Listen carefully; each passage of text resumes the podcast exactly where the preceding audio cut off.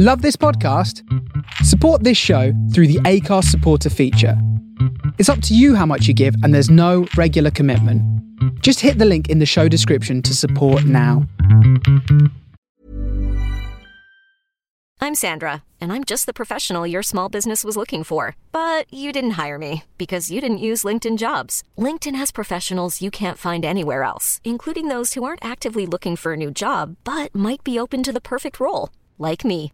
In a given month, over 70% of LinkedIn users don't visit other leading job sites. So if you're not looking on LinkedIn, you'll miss out on great candidates like Sandra. Start hiring professionals like a professional. Post your free job on linkedin.com/achieve today. Ever catch yourself eating the same flavorless dinner three days in a row? Dreaming of something better? Well, HelloFresh is your guilt-free dream come true, baby. It's me, Keke Palmer. Let's wake up those taste buds with hot, juicy pecan-crusted chicken or garlic butter shrimp scampi. Mm.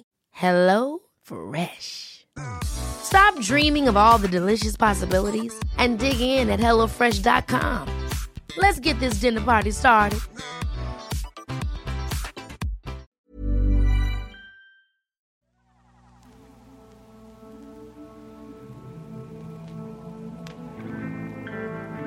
I'm Sam Legasic. And I'm Dreadful Dan Gallagher, and we're two old buddies that have lived our life at the edge of the mainstream. So come join us where things are a little odd. This is the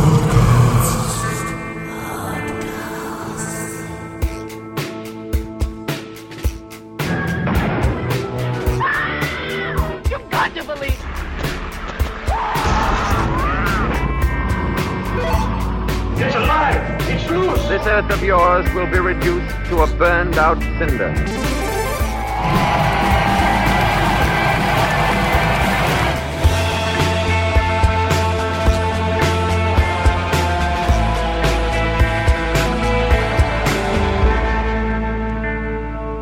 Hello, Oddcast aficionados. It's me, Dreadful Dan G, here as usual with Sam. Hi, Sam. How you doing? Hello, I'm very well, thank you. How are you? I'm all right, enjoying the uh, balmy British winter. Balmy. Yeah. Balmy. And today we're also joined by a very special guest for the first time um, from Los Angeles, the experimental rock musician Harry Cloud. Hello, Harry. Hello. Thanks for having me. How are things there in LA? Pretty good. It's pretty uh pretty warm. And uh I have my Christmas tree up from last year, still going strong. I Pretty- noticed that uh, you've got an affinity for Christmas. I do, yeah. Hold Um, on, Have you had it up the whole year? It's just not. You've just not taken it down. yeah. it's uh it's doing pretty good. It's like a little brown, but been there a whole year. That's brilliant. I was thinking about getting another one and just just filling my house, never taking out the Christmas trees, and just have like dead trees all over my house. Living like a, a weird forest. or never take down decorations. Like I still have Halloween stuff up, so just like pile on Halloween, Christmas, Constant turkeys. celebration. Yeah, So this year, um, for listeners, Harry released the album "The Pig and the Machine," um, which I listened to and loved, and I reviewed it recently on my YouTube channel on Dreadful Dan's Discs. Um, yeah, and in that video, Harry, I was kind of thinking like, there's a lot of Christmas imagery in your stuff because on the back cover there's that picture of the like puking Father Christmas, yeah, and um, obviously your album After School Special, it's got that image of the tree on the front cover with all like chopped up limbs under the tree. yeah. Um, yeah, I don't know. I think I think it originally just started that um, I just loved Christmas growing up, like a lot of people do, and you know, in love with like movies like Elf and Home Alone, and you know, uh, National Lampoon's Christmas Vacation, and then as I got older, I thought it was like the kind of like Like, have you seen Trading Places with Eddie Mhm. Murphy and Dan Aykroyd? Like, Yeah. the, Love it. Like the drunk or like Scrooged with uh, Yeah, Bill Murray. Bobcat Goldthwait. You know, like the Yeah. depressed, drunk, uh, suicidal Santa. Like, just something to about something that's like wholesome for kids being either like fucked up or evil or depressed or drunk. Um, so part of it's just genuine Christmas nostalgia, and then part of it is taking this thing that's supposed to be it just turned into this like absurd Mm. thing that I sort of weave in and out image wise. And I had this like sequined Santa suit made for me. That's kind of kind of got like a big boxing hood, you know, when they come out like this. Oh, That. I had made to like perform in that I've worn worn a little bit. So Brilliant. What what came? What made you come up with the title, um, "The Pig and the Machine"? Um, well, you know, some of the stuff I come up with doesn't always have like a a deep meaning or even like much meaning. I mean that that line was like something that I came up with a song. It was, it was a lyric in the the title track, and I thought it just sounded really cool and epic. But then it ended up turning into something like it like um, there's a theme throughout about um, a relationship I was in with someone, and the pig and the machine kind of the pig was kind of like me, like a gluttonous, slothful person, and then the machine was like looking at her as kind of this like cold-hearted, you know, Ah, mechanical okay. person, and our our um, that last song was kind of about our our breakup. oh man, I didn't realize so- it was such a sad album. Yeah, I mean, it, this it stuff's all over the all over the place with it. Um, but yeah, like that's that's a sad song. That that last one. Yeah, I just thought it was like a cool, a cool title. You know. Because I wondered if you, because if you heard of Florence and the Machine, I was thinking, are you calling Florence fat? Is that what you're doing? oh, no. I didn't think about that. um, there's also like, do you know? Have you heard of the Amnesia game series? Th- there's a couple of them out, um, and they've got uh, like video games. Yeah, they're video games, and it's like first person kind of horror stuff. Um, and uh, one of the, I think like the subtitle of the first one or the second one is called "A Machine for Pigs," and I think it's got something to do with. I think it does actually have something to do with pigs as well. And I wondered because you've got a couple of gaming references, right? In the oh, um, I do. Yeah. and I was wondering, oh, is it anything to do with that? I wasn't sure. No, I guess a, a machine for pigs sounds like a slaughterhouse mechanism. Yeah. That's what I think it pig- is. I've not played it. Pig smasher. That's what I thought when I first got the album. Actually, like I just had these kind of Texas Chainsaw vibes. Yeah. Oh yeah. But then, but then all the artwork's so like adorable. Mhm. Um, so I guess it's kind of like you said about the Christmas imagery, and I think like having listened to some of your music, that feels like a kind of constant theme running through. Is there's a sort of like undermining of um, like expectations, Mhm. and especially like some of the genres of rock that you're kind of playing around with, especially some of the kind of like more classic rock stuff. Like when Mhm. some of your songs get going, you then kind of like sabotage them from left field, put in Yeah. something a bit weird or like unexpected or a little bit sour. Is that a fair kind of approximation yeah, of your it's stuff? definitely like like mismatches or matches up stuff a lot. I mean, I don't do it consciously. It's kind of just how I write. Like when I'm writing a song on guitar, like when it goes to part B, it isn't necessarily I'm thinking about like chorus or to tie this in. It's more just um, I'll just start hearing another rhythm and then I'll go into that. And songs end up being I mean, there are a lot of traditional songs on this, like verse, chorus, verse, chorus, but um, a lot of my writing can just be like maybe like four parts, and all of them are are different. The only song in here I feel like it doesn't really flow well is the first song. Oh, really? The, um, the I- um, Fantasia. a little little mismatched there. But yeah, I don't do it like consciously. And then I think as far as the cutesy stuff, like I do have sort of like some um, childlike, whimsical kind of children's songs vibe with some of my writing. I don't know. I like Yeah. Kimya Dawson a lot, some of her old stuff. And like, I don't know, Velvet Underground kind of has that thing, or Yeah. like the Vaselines, they kind of do that a little bit. Nice. I'm going to make Who a else do you little- think? Go on, sorry. Yeah, who else do you think um, has influenced you? Well, either specifically on the Pig and the Machine, or just generally in your your music. Um, well, it's kind of strange, but I actually listen to Phish a lot. Phish, That, that jam band, yeah. yeah, Um, not the like- Marillion frontman. Yeah, some of like the older, um, like 90s stuff, live stuff from them. So I don't know how much that really, I would say more probably like, you know, bands like Melvins or stuff like that influence more of the kind of stuff I write. But I mean, I don't know, not really. I don't know how much of their stuff bleeds into what I do, but it's kind of um, weird when I listen to. As far as like maybe the ar- album artwork juxtaposition, I mean, I don't know how much the Melvins influenced that, but like they, I always thought that was cool. They did that, you know, like with having flowers or cute things on their for their album art, but then it, it's like really heavy, you know, inside. Yeah.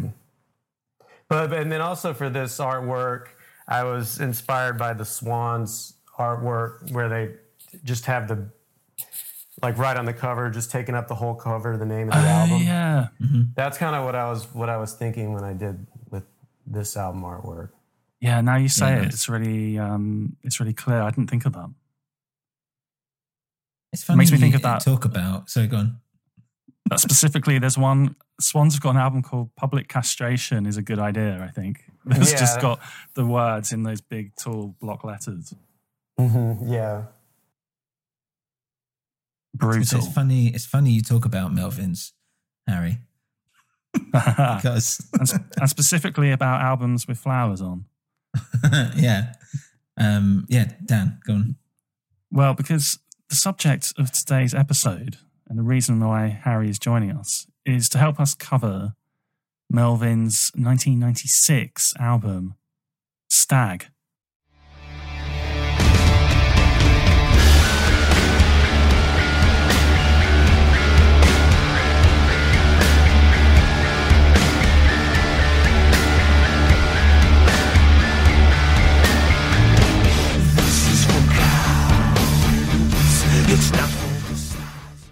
So Stag is probably one of my favourites. I've got a few other Melvin's favourites, but um, yeah, what do you think of it, Harry?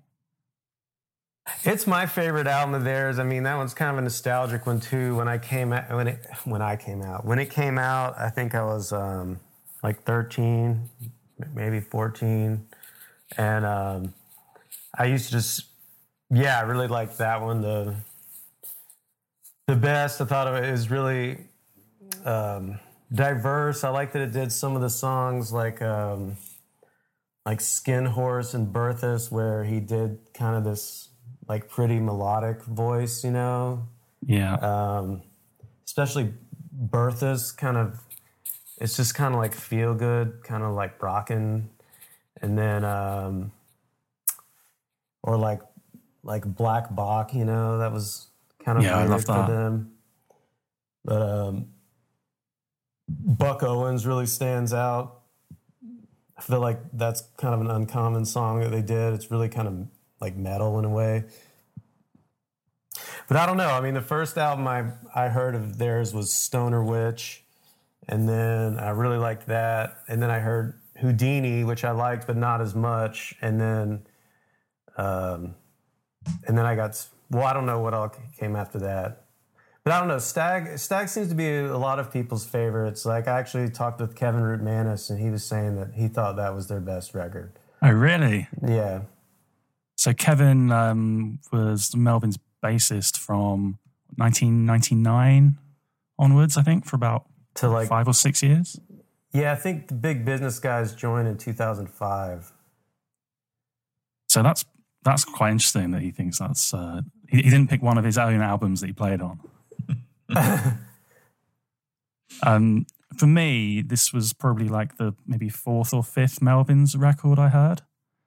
Probably heard some of the like earlier, uh, noisier, heavier stuff first. So for me, this was just like suddenly them popping into like psychedelic Technicolor, just so many different angles. Like you said, kind of like more this like poppy stuff, actual kind of like some singing. Um, yeah. And yeah, some of that kind of like more, just like straight up kind of blues rock and hard rock influence stuff. Um, but yeah, I love the eclecticism of it. And Sam, I think is this the first time that you uh, mm. you listen to this record? Yeah, so my Melvins history is um, basically I've listened to like Houdini a few times, and Dan will play the odd random track to me. and that's about the extent of it. So I'm coming in fairly fresh, but I hadn't heard this album at all before uh, listening to it um, for this podcast. And uh, yeah, I guess um, it'll be interesting uh, to hear what you guys think because I thought it was all right. immediate downer on it. I was like, it's definitely eclectic. it's definitely yeah, like I mean, you know, experimental. It's weird. If I heard it for the first time now at my age, I might not, you know, think it's as great. Who knows? Like, yeah, like I don't listen to the album currently. I mean, I I listened to it in preparation for this pod, podcast. I drove around and played it in its entirety, but that's the first time I've put it on in I don't know how many years. You know, right. Yeah, I felt like it took me three or four listens. Oh, you listened to it that many times, huh? Yeah. Well, I had it on like in the background whilst I whilst I was working. Um, He's a true professional. yeah, That's I do. Well, I do because I want to get a feel for it. It's okay. yeah, but I think it's well. I think you know, especially something like this, it's not immediately accessible. I would probably say, um, well, for me anyway. And uh, yeah, I felt like it deserved like a, good couple of listens. Um, and it did grow on me more, so I can see how it would be a grower. But um, yeah, there was some uh, not not to kind of you know give away spoilers, but I really liked the like intermission tracks, like the little short, oh, really? yeah, like in betweeny stuff, um, uh, rather than the you know full track especially the second half of the album i liked more than the first half i would say. Um, okay. uh, but yeah i kind of wrote notes for each song um, as as we kind of go through. But uh, yeah it was interesting. It was an interesting experience anyway. And again like i'm not too like au fait with um, with melvin stuff so i'm always intrigued. And i know dan's a big fan so yeah i wanted to give him a proper listen. It's kind of funny in a way because like we both got into nirvana at an early age, mm. and they've been like a big part of our lives. yeah. Um, the yeah, you never kind of uh, explored them. I know Harry, you're you're a fan as well, aren't you? Nirvana. Yeah. Yeah, I mean that's how I found the Melvins. I think a lot of people did that way. Mm. But I can see someone liking Nirvana, not liking the Melvins. I mean, Nirvana is a lot more accessible. Um, yeah. But Nirvana had some weird stuff too. Like the, some of the incesticide stuff is super weird. Yeah. That's weirdly, I think we were talking about this the other day. Like the incesticide stuff is always the stuff that if I've got like a random play, you know what I mean? Like just listening to whatever and a, um, an incesticide track comes on, I'll n- never skip it because it's always like feel like it's the most interesting. That was, mm-hmm. that was always my favorite record, even though it's not technically an album or whatever. That was my favorite yeah. compact disc of theirs. yeah. I really yeah, love the early, like the, the, Dale demo stuff that's on yeah, there, that's, like that's Hairspray really Queen good. and Beeswax. Actually, the one time I met Dale was really embarrassing. I was quite drunk. I didn't know you met Dale. When yeah, the the Melvins came and played. It was when they were doing the soundtrack for um, this guy's short movies. The wrestling right. movie was yeah, it's called um, was it, it's called BB, and they played three of the same one guy's films. Cameron Jamie, his name was. Okay. One uh, Spook House, BB, and Kranky Klaus. Great name. Right. Yeah, that was the, that was really good. Uh, Yeah, that was really cool because that was all about this thing they have in uh, like Central Europe, Right. the um the, the the Krampus, Right. sorry, Krampus. You know, and it I comes the and Krampus Dutch movie one. the other night. Right. Yeah. Yeah. the, it, the the evil Santa, basically. Yeah. this guy had made this like silent documentary just of actual footage of these like guys in you know and it's all in these little tiny backwater villages so again mm. it's got a bit like texas chainsaw massacre vibe and they're just turning up at people's houses and like hitting them with sticks and they look absolutely terrifying but um yeah anyway he got the melvins did like a live soundtrack and they played kind of like long doomy ambient kind of stuff and they came and did it at my friend's like university so it was really cool. Who was on bass then? uh, Kevin. Okay. Um, but yeah, so Dale was just there, like taking his drum kit apart, and I'd had a few few beers, and I was like, like the Dale demo is my favorite Nirvana stuff. what, what did he say? I think he just said thanks, like oh, th- like thanks, like he was genuinely. Like, they're, they're obviously used to handling fanboys. Yeah. they were really nice. And then Buzz kind of like sat with us for about an hour and listened to us talk shit that he probably didn't want to hear. I didn't know any of this. Yeah. Brilliant. What did he Uh, say in that hour? Anything? Any kind of little nuggets there? I just remember he was going to Brown Exeter. nuggets, gold nuggets, whichever, whatever color. Oh, He's going drums to are Exeter. I just good. remember he was you going just to sitting Exeter. down with your friends, and he he joined you guys. Yeah, he just sat with Yeah. us in the. Um, it was like in a like a university lecture hall, you know, like an Uh-huh. auditorium. So he just came and sat in the in the seats, and That's cool. yeah, That's yeah, cool. they're really really cool. Um, anyway, I can't remember where I was going with that. Yeah, where we going? Oh yeah, Nirvana, the Nirvana thing. Yeah, Um, connection. because we're thinking I've I've gone deep into like a bootleg space where suddenly I think it's because of lockdown. I'm getting into all the stuff I was into in the mid '90s. Did you So I've did you like Alice in Chains? No, That's a I band I never even heard. I don't think. Oh, really? I I, was just them. wondering. Speaking of '90s, because they were just had like got some award from the Mopop Museum in in uh, Seattle, and there was all these like '90s grunge bands that were like playing their songs, like Tad and Right. Soundgarden people, and like Chris Novoselic, and it was Mm-hmm. pretty cool. Yeah, it's weird. Alice in Chains, I never felt came was like a big thing in Britain, like it was in America. Oh, really? Um, yeah, Okay. it was like Pearl Jam, yeah. Um, Soundgarden, yeah, a little bit. Um, but yeah, Alice in Chains and that kind of it just felt more American, and maybe it was just a bit harder to jump Yeah. over here. I don't know. Um, They didn't what do you really- think, Dan? Break them as hard here, did they? No, Um, 'Cause I, I couldn't tell you one Alice in Chains song. I couldn't tell you one. I don't know. I know they were big, but I don't know. I literally can utter a song. Um, yeah, but I know they're kind of considered grunge. But then when when it's like I've heard bits and pieces, I'm like, is that grunge or is that the you know kind of commercial grunge that Yeah. Well, I mean, what is grunge anyway? Pearl Jam Yeah. doesn't sound grungy to me. no? yeah, right. Yeah, Dan Dan will agree with you. Dan's Yeah. very vocal about that. It's one of my what do they call it? Being triggered. I get triggered by yeah, the word get grunge. triggered by it. Yeah. It's rock, and that's fine. It came out at Yeah, a time of grungy music. stuff. Yeah. Um, but yeah, no, I totally appreciate when you see those videos now, like that kind of like, and it has that sheen, like um, you know, for like a live or whatever, and then for and it's like this is still, this still feels like you know, like Guns and Roses or like whatever, rather than Nirvana. Um, yeah, so it's weird to kind of sometimes put them in the same uh, same space. Yeah. I thought all those bands are kind of different. Well, I Mm. don't know. But then, can you imagine if you so you're listening to that kind of stuff, and then Stag comes out, and it's being like, I don't know, you're you're picking up your like, little rock or metal magazine, and you're like, yeah, these are the, the godfathers of grunge, and you you rush out to buy a copy of Stag, and you get confronted with this just like totally weird music.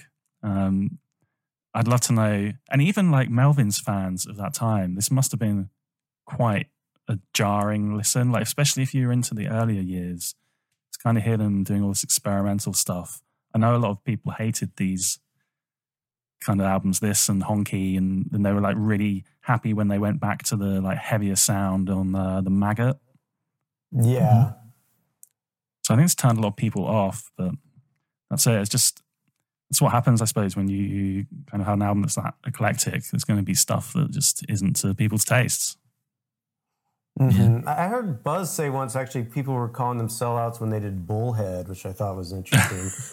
yeah, I guess because they were doing like Ozma and Glory, Gluey Porch treatments, and it was all these kind of like shit math rock songs, and uh, and then they started like simplifying it a little bit, you know.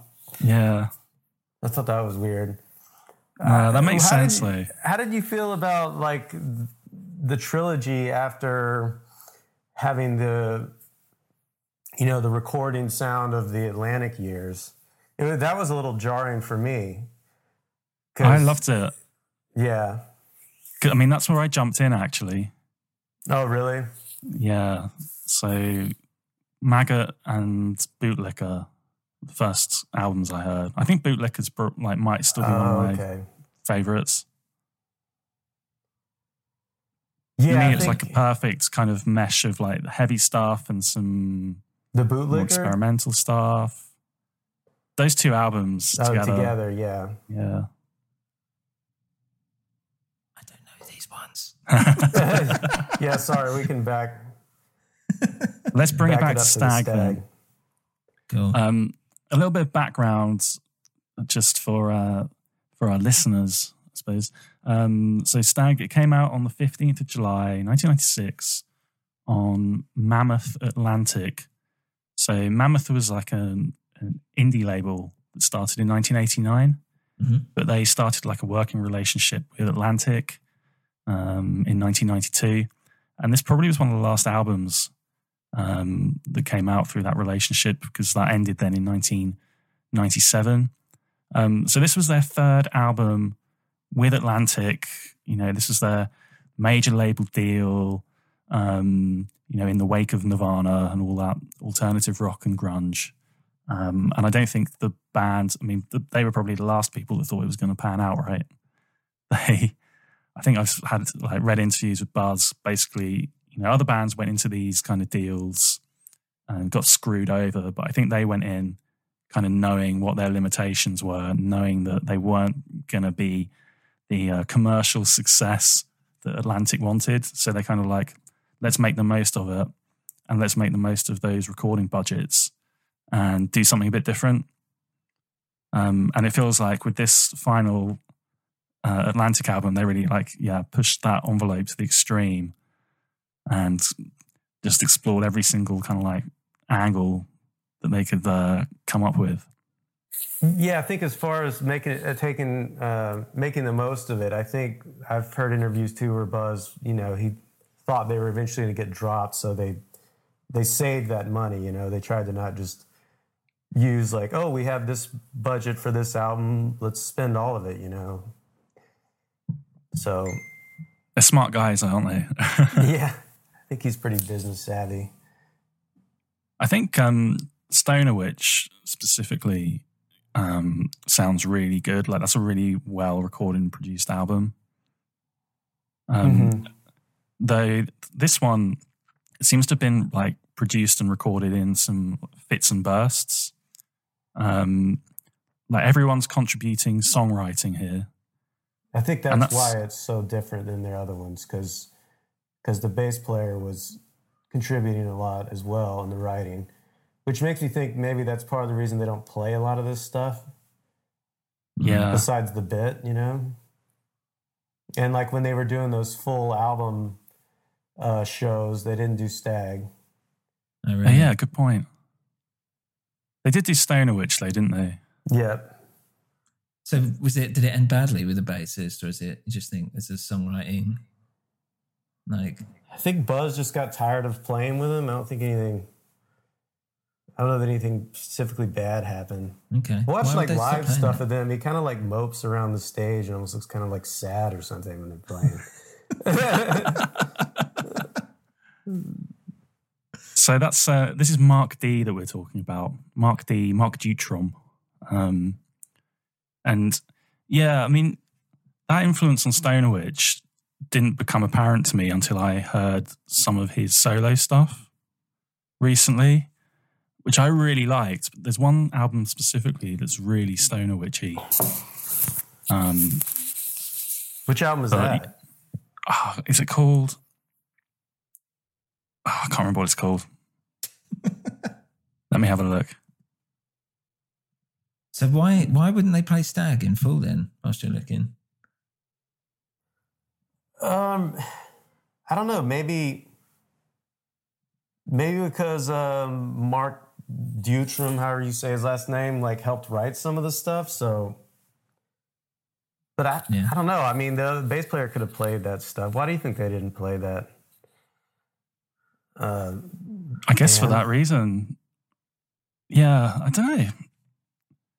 I guess they don't see it as being or being there, maybe as as loved maybe in their canon as well. Mm. Uh, that album's called Brief Sensuality and Western Violence. Uh, oh, and the other one, The Value of Decay. Both of those, I, I think they're really good records. Um, is yeah, that they're Melvins really as well?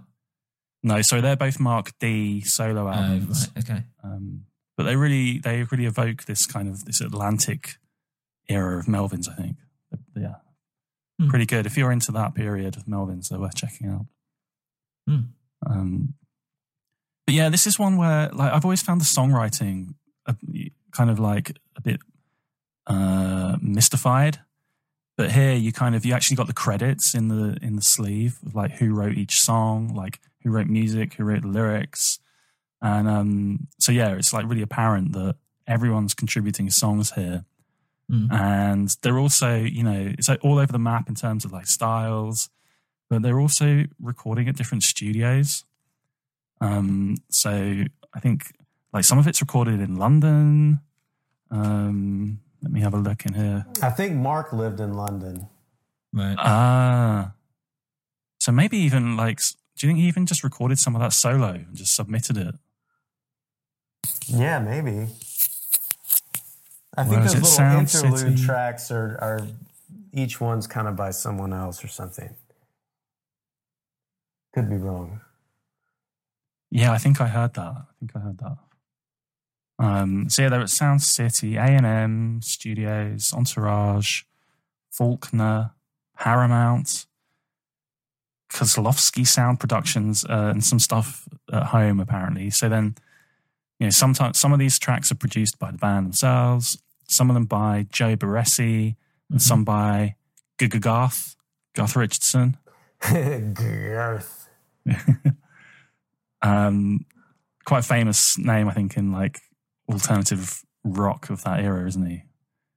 Did uh, I know he did the Jesus Lizard album when they went to major label? Oh, they, oh, okay. Yeah, I'm not familiar with him. I know Joe Barresi does like Tool and I'm not sure what else. So all, all of that basically, you know, that's all underpinning all these different sounds on this album. Um, but I mean, other than that, I mean, there's not that much information really. Like compared to other albums of the '90s, I think like all the stuff that's written and spoken about, everything, every like little minute thing that's analyzed. And Melvin's stuff, I mean, they they seem to control quite a tight uh, tight camp. Right. They don't let all that bullshit out. Yeah. Um, the artwork for the album uh, here and Forevermore by Mackie Osborne, uh, Buzz's wife. It's And, good. I um, quite like it. Yeah, I, I really like it. I think, I like the drawings of the, the of the members in there is really cool. yeah. Apparently, well, I, I looked and there are four different versions of this flower.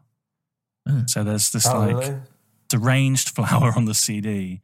There's a, a smiley flower on the LP. Mm. And then there's another two different ones. There's a, a cassette and there's a, like a promo cassette. Right. So I don't know. I thought it was kind of fun and it's like kind of colorful. Yeah. Like this, like the sound of the album makes sense. I, I think I don't know what you think, uh, Harry, but I've kind of got to the point where I'm a bit like a bit tired of seeing Mackie artwork on Melvin's records. Yeah, I heard you say that. I think about the new Buzz solo record in your uh, review. Yeah, I get it. I'm not that into the stuff, but I also understand them trying to. It's just kind of almost like a brand at this point, you know. Like Yeah, we do the music, she does the artwork, and it's just kind of like their Mm-hmm. thing, and they work as a unit. But a lot of I think flowers and skulls yeah. and roses. um, I think this and Stoner Witch and Honky are probably like the high point for me of her uh, uh, Melvin's covers. I like the bullhead cover. She did that, didn't she? Well, I think that's before. I don't know who did that. I think that's before her time, isn't it? If, they, if she did maybe that, then, then then it's Bullhead. yeah, maybe she didn't start that early. that is the album. Gentlemen, should we go through song by song and just uh, toss off some thoughts? Sure. Yeah. I like tossing things off. So let's. Um, and as we go, we'll yeah, it'd be nice to know a little bit more about um, about your uh, work, Harry. Um, Okay. And we should mention as well, you know, it's not just your solo stuff. You're in a bunch of other bands as well. Yes. Orphan Goggles, Yeah. they're one that I heard of uh, quite a while ago through the through Kevin's band Hepatitis. Started Oh, did you get that that split with us? I tr- I tried to. I haven't been able to get hold of Yeah. it. Oh, okay. It's on my yeah, a lot list. of people found out about orphan goggles through that split with hepatitis, which is it's good. And then uh, I have a well, I had a band Fannyland, um, which is kind of like cutesy funk psychedelic music or something. Um, we did two like EPs, I guess, together. And then uh, recently, I've been playing drums in this band Skin Tag, which I don't think you know about. Great name. It's kind of like like short, kind of poppy, like punk songs. Not pop punk, punk that's poppy. Um, and um, yeah, I guess that's about it. Nice. You know, uh, There's been some other Fanny. things here and there. You, you know, Fanny has a different meaning here in the UK. A fanny is a front bottom, right? Yes, Yeah. yes. So that's good. that leads us nicely more- onto the bit. uh, um, yeah, so album kicks off with the bit. Um, I love this. I think this is like an all-time classic in the Melvins uh, catalog. They play it live a lot, even to this day. I really love that. Like, Do you ever listen? oh, let's have a listen. Go on then. I forgot what we were.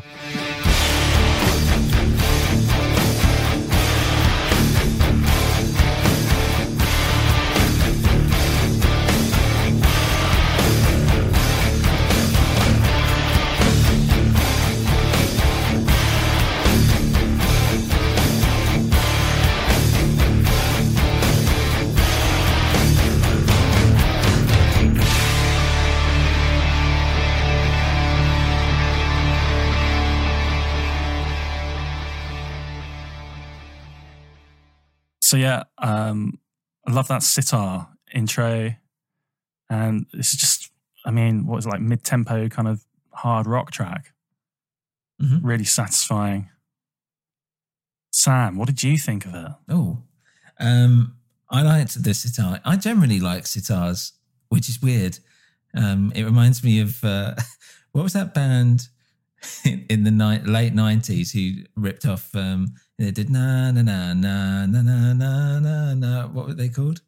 They- Kula Shaker. Kula Shaker. That was it. Sometimes I don't even think they actually used a sitar, but in my head they did, and it always kind of puts me off. But I do quite like um, a, a nice bit of sitar. Um, They I just put- used Indian mystic kind of like um, marketing to make their bland indie Britpop scene more interesting. I don't They know did, this yeah.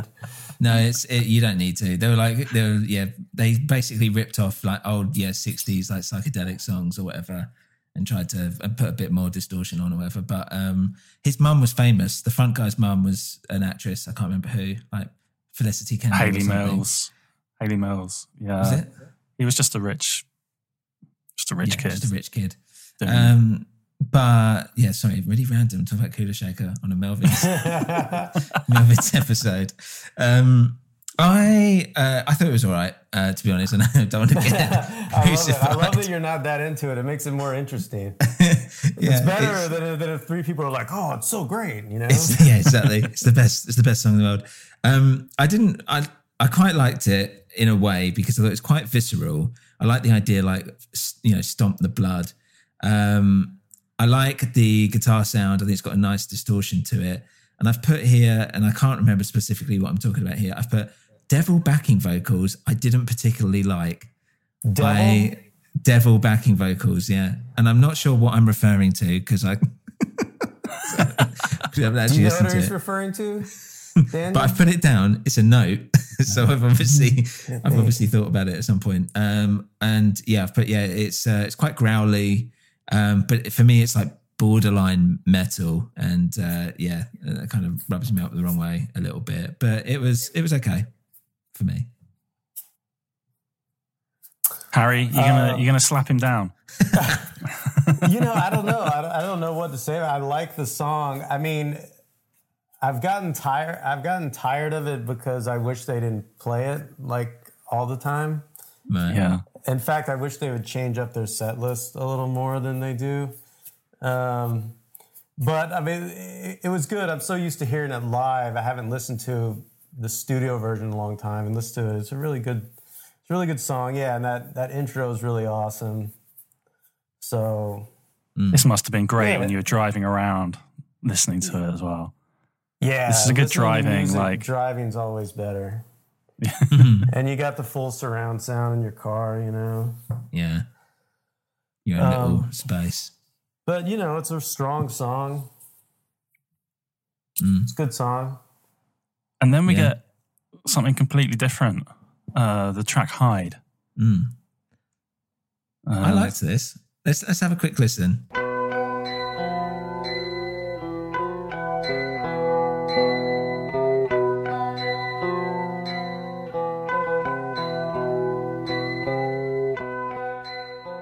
What did you like about it?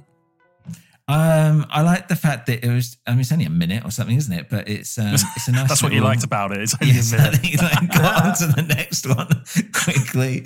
yeah, uh, it made the painful process much shorter. No, it wasn't because of the painful, but um, I liked. Uh, no, I was going to say I like the um, I like the fact that it's a little bit chill and it's a bit it's a bit zen. Um, it's nice. I like these little these little bits. It kind of gives the album a bit of texture, a bit more like it's a journey, um, which I liked.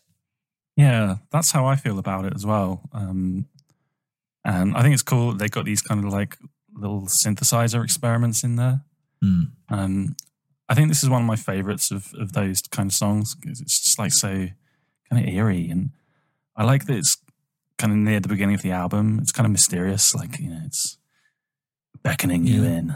What do you think, Harry? Um, yeah, I like it. You know, my main listening to the stuff was listening as a teenager on my Discman. So Oh, cool. I really didn't know the names of a lot of songs. I actually ended up printing them out here, and because I always just kept my, you know, uh, booklet in those CD booklet cases, you know, and I'd pop it in and never say the names of the songs. But so to me, this was always kind of an intro to Bar X, the Rocking M. Um, but uh, yeah, I mean, it's a cool song. Uh, and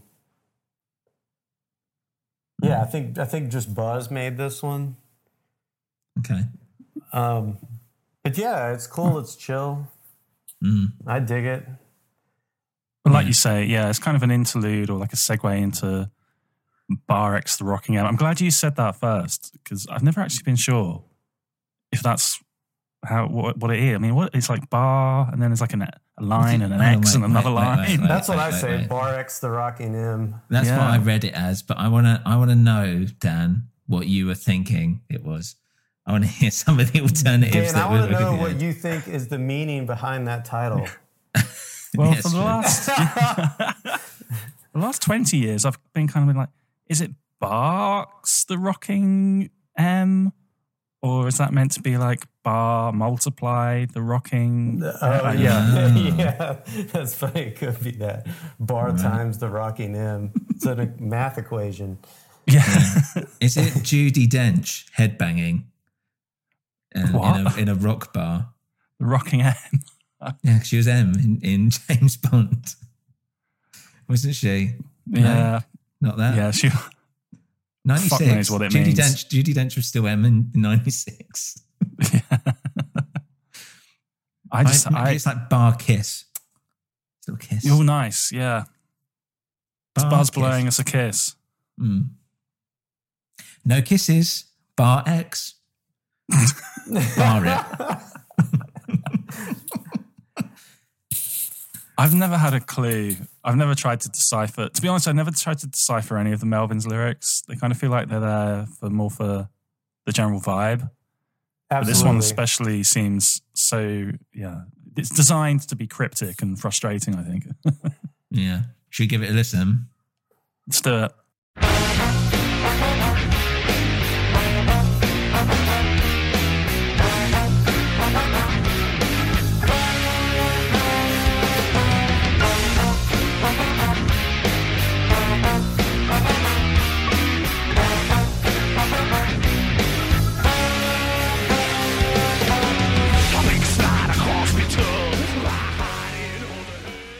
Harry, let's start with you. What did you think?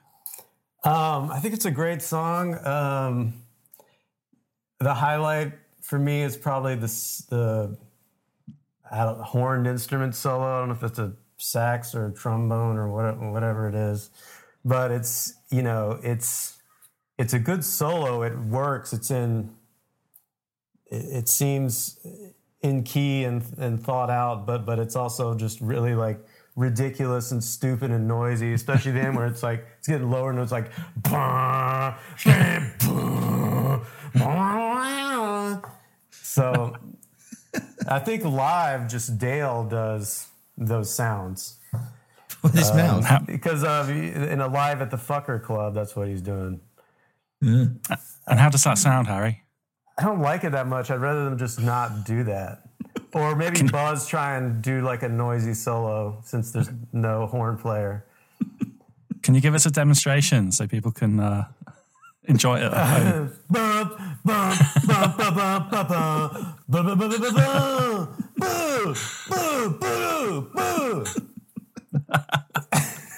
it's beautiful. I mean, that'd be. But yeah, I mean, oh, and then you know when when I heard this when I was younger, and now I know it's Buzz scratching his strings, but I thought it had turntables in it, which I thought was so cool. I was like, yeah, they have like horns and turntables. Like this is like so cool. You know, they're just incorporating everything. And Yeah. but to me, I never thought of it as like random or being goofy. Um, but I suppose maybe it's, it's some of that too. Yeah, I just think all that stuff is incorporated really well. I just think it rocks really hard. I really like it. I put down those scratching noise as well. I thought I always thought that was like a classic, like mid nineties, like turntable scratch. yeah, yes. Some Limp And there's like a weird shit. wobble board noise in there as well. Something kind of goes whoop, whoop, whoop. Yeah, Um, yeah, just a nice is. little touch. Uh, I'm gonna I'm gonna bring Sam's this party gonna rain on our parade. Yeah, I, I want to hear some criticism of this song. Just uh, just silently waiting to crush everyone's enthusiasm. so I thought this. Uh, if, if if I had played this song, if you'd played this song to me, I would have thought it was a joke. I was like, why have they got a farty trumpet in, in my notes? Even worse, they've got some DJ slash Tom Morello scratching. Tom Morello. Yeah. um, I've put this. Is this a is this a trumpet solo I'm listening to? um, and I'm and then I've ended it with I'm not really sure what's happening. Um, so it's definitely the mo- one of the more experimental tracks um, of the of the album. I felt like, um, yeah, It's how kind of the weird. most Any, maybe. huh? It's kind of the most ridiculous, maybe. Yeah. Um, to be honest, anything that has a trumpet in, I'm I'm going to be dubious about. I'm gonna start getting flashbacks to like ska punk or something. Some And- mighty boss stones. yeah, exactly. Who we were talking about the other day. Me and Dan talked about. Um, yeah, there's an element of that. It kind of like sends shivers down my spine a little bit. Um, and at least it's not that. But uh, yeah, it was interesting to hear you guys talk about your, your love for it. it's interesting to hear you guys talk about it positively. yeah, exactly. Yeah. Um, but yeah, but you know, it's interesting. I, I feel like this album flows well, but I I was interested in doing homework for this, and I was looking up like like comments like on Amazon or something from people, and one person was just like, "Yeah, this just seems like like random and like jokey, and I don't get the sense of humor." And I think people can look at it that way, like Yeah. you know, this is kind of like a wank or something, or um, or or you know, this is actually like thought out and and I feel like with Melvin's stuff, sometimes it seems like they do just some noisy stuff that doesn't really flow, and then some stuff like this, I feel like it does.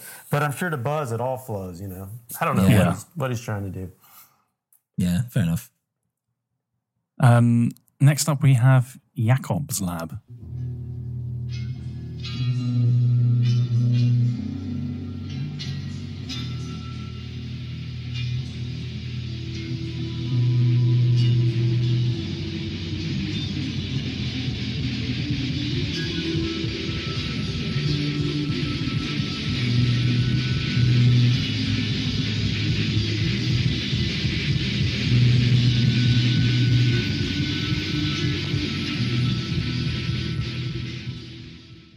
So this is another one of those kind of little instrumental. I can't remember what this one sounds like. This one, this one's kind of like more creepy. Um, oh, I know. It's kind of I I can hear it now. it's kind Maybe of like, like, a, door opening in a haunted house or something. Well, I mean, it does sound like a laboratory. I think there's like something. Yeah, it's it's kind of like a like a horror soundtrack kind of thing. you can According to Wikipedia, this one was made by uh, Deutrom. imagine. Uh, okay, maybe this was yeah what he brewed up in his like London studio. Yeah. I quite I quite like this one again. Like it's another little chill chill bit, another little come down, because especially after that last song, which is a bit like manic. Um and I've put it that I like the distortion that's kind of going on in the back. Um but yeah, I do like it like when songs have that like yeah, I keep using the word texture, I'm overusing it, but you know, just have that kind of layering and there's like, you know, it feels big, even though it's not, if that makes sense. Um, I quite yeah, but I like I like these little noise interludes. They're nice.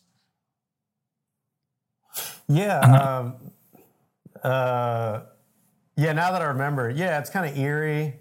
And then, like to me, um, listening to this, I think of it too, just kind of like a uh, an intro to the bloat, I guess. So let's have a bit of bloat.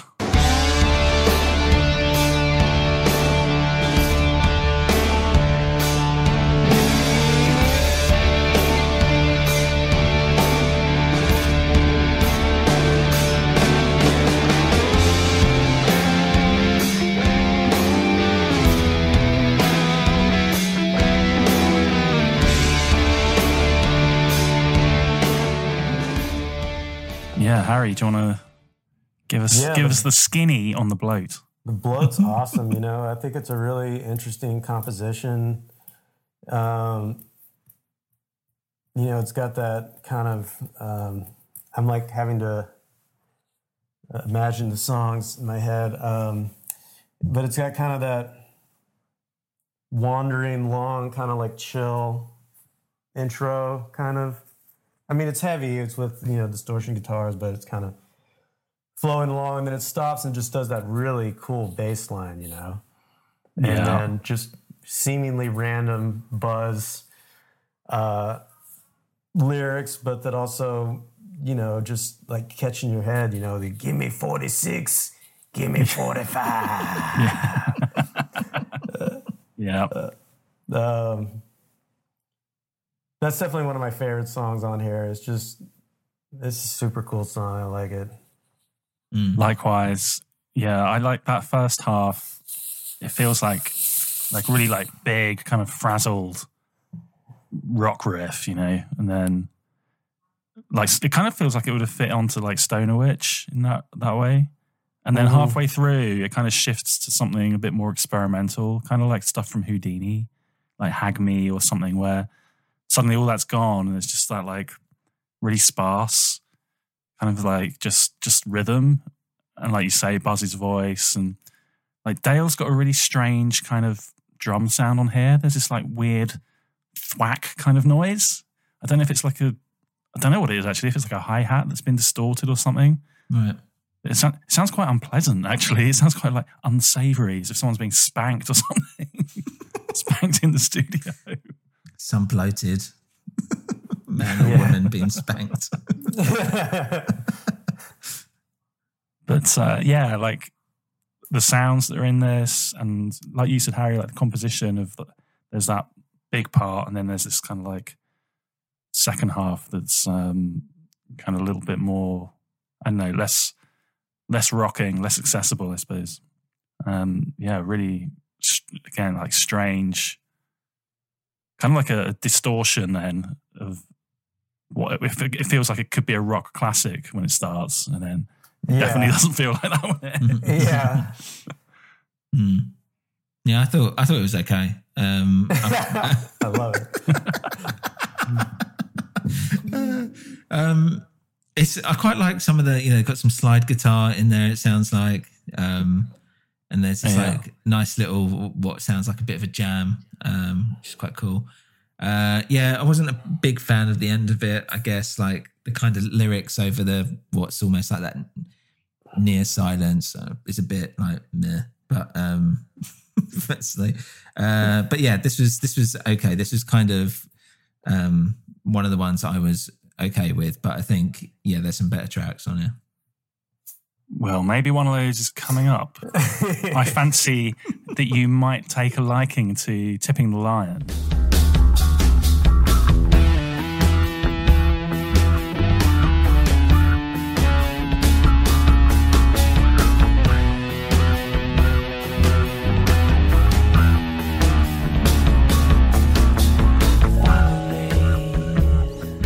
How would you tip so, a lion, Dan? Um, How much? Healthily, yeah. I give him a just uh, enough not to perturb him. What's it? Because uh, LA, right, Harry? You got to like tip like fifty percent or something, haven't you? That's like the the standard. Oh, for uh, t- tipping like at a restaurant? Yeah. Oh. Uh, yeah, and when and when you're at a zoo, you to tip the animals. The San Diego Zoo is pretty cool. Yeah, it's uh, I think one of the biggest in the world. Nice, but and that's where uh, that's that's where Pet Sounds was. Uh, the cover photo was taken. Oh, was it really? Yeah, touching up the um, goat. the alternative title: tipping the lion and touching up the goat. to a fine, a fine, split seven inch single from the Melvins and the Beach Boys. yeah. um, um, I always, I, I, you know, I've never thought of that, Sam. I've always just thought it meant like tipping a lion, like you tip a cow. Yeah. Because yeah. uh, these guys, they've also got a song called Punch the Lion. Mm. Oh, what's what that? The hell? On? It's on Prick. Oh, okay. I never really listened to that album. No, me neither. doesn't, bear, doesn't bear up to repeated listens. That's like their really super experimental, avant-garde dicking around albums. Yeah, so that one just seems right. like dicking around to me. Yeah, That's true. Um, um, yeah, yeah. This is like really takes a turn right into something a bit lighter, laid back, kind of hazy vibe. Mm-hmm. Almost like a little bit of like like psychedelia Yeah. Yeah. Did you dare I ask, Sam? um, did I like it? Uh, I did. I liked it. I think this Oh, might wow. at this point this was um one of like going forward. This was the first track. I was like, yeah, yeah, I'm digging this. There's some really like funky bass going on, and I think this is the first instance. And then it starts happening. I think more and more in the album. It's just like I really like what the drums are doing here. Um, but yeah, it just sounds very. It sounds very different. Um, it's it feels like gentle, but like there's some underlying tension kind of going on. Like there's something ha- just bubbling gently beneath the surface or something, which is quite cool. And then yeah, that chorus happens. Um, and then yeah, some some cool guitar bits, and I, I, there's some really great drumming towards the end as well. Um, yeah, so I, I like this one. One of the better ones, I'd say. I guess they agree because they keep it in their set. I think Right. it pops up on a lot of set lists uh, over the years. Mm. Yeah, well, I can see why. It's good. It's nice. What Do you like think? it, Harry? I do like it. Yeah. Um, it's pretty cool. Does this have like um like keys in it, or is that just his guitar at the beginning? I don't know. Go back and I've never thought about it. Anyway, um, Yeah. yeah, I like the the weird like lead guitar solo stuff. You know, it's kind of kind of bizarre, and um, I like that. You know, they back the distortion back a little bit. Like it's heavy, but it's not really. They're not really like trying to write a heavy song, kind of. And then, and then the end's really rad with like the drums getting really heavy, and uh, it's got some more turntables in there. Just what you always want from a Melvins album, I imagine. This is when they were uh, taking advice from Beck. Really? I'd love that. Buzz is in Actu- a Beck video. Have you seen that? I think it's Beer yeah, he is, isn't he? Yeah, he's like- Scientologist, isn't he? yeah, that's what I heard. Yeah. I think his dad was a Scientologist. Oh, right. There you go. Makes sense. They've got something on his dad, and he's now has, he now has to carry that burden forever. Sins visited upon the son. yeah, exactly. Um, so then there's quite a nice, I like this, Tipping the Lion into a song that's kind of in a similar psyche, hazy vibe, uh, Black Bock. Let's hear it.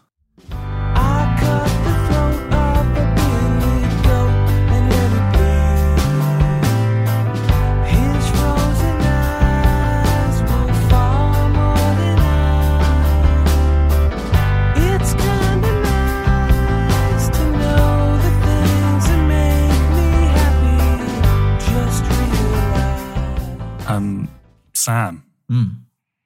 give me the good news. Um, I yeah, it's it's a strange song. Um, I enjoy like the the niceness of it, even though it's quite evil, obviously lyrically, and that you know, um, those two kind of opposites. Um, yeah, there's all the satanic stuff behind it about sacrificing goats, opening heaven and power or whatever, and all this. Um, I like the fact it's quite swishy and 60s. Uh, but yeah, it's it's a really weird, strange, different song, um, which I suppose is part of the magic of this album, right? Yeah, I I love it for all those reasons as well.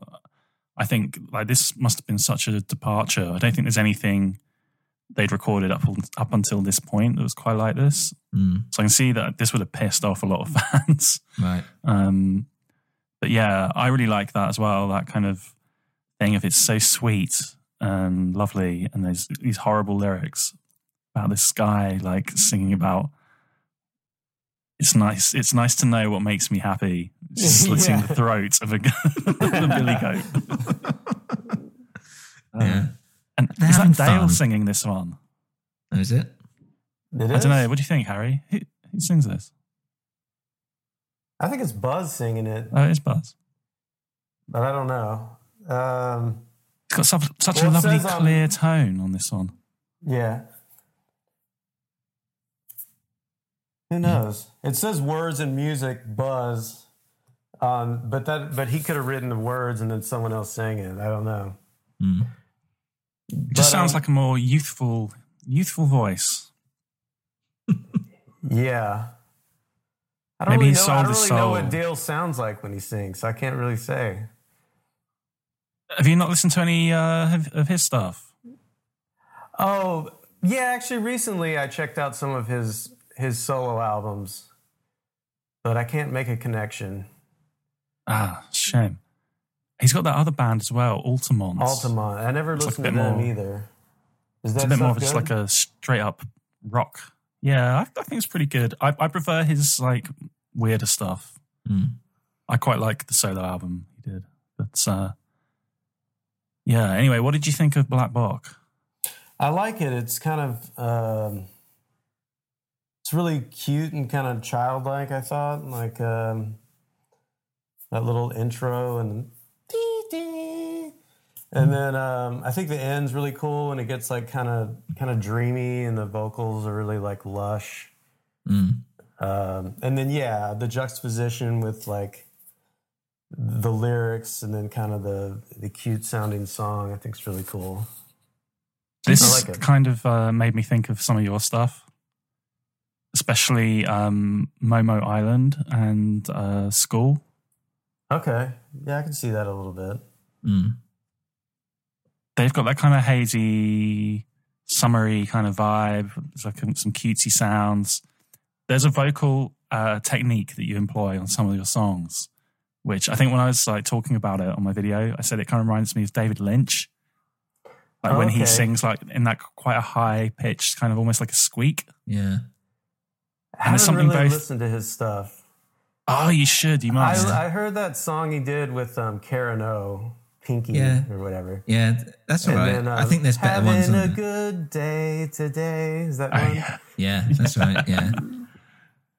Yeah, he's got a couple. Crazy hasn't he? Clown Time's good. That as a track. Yeah, I really like that song. yeah.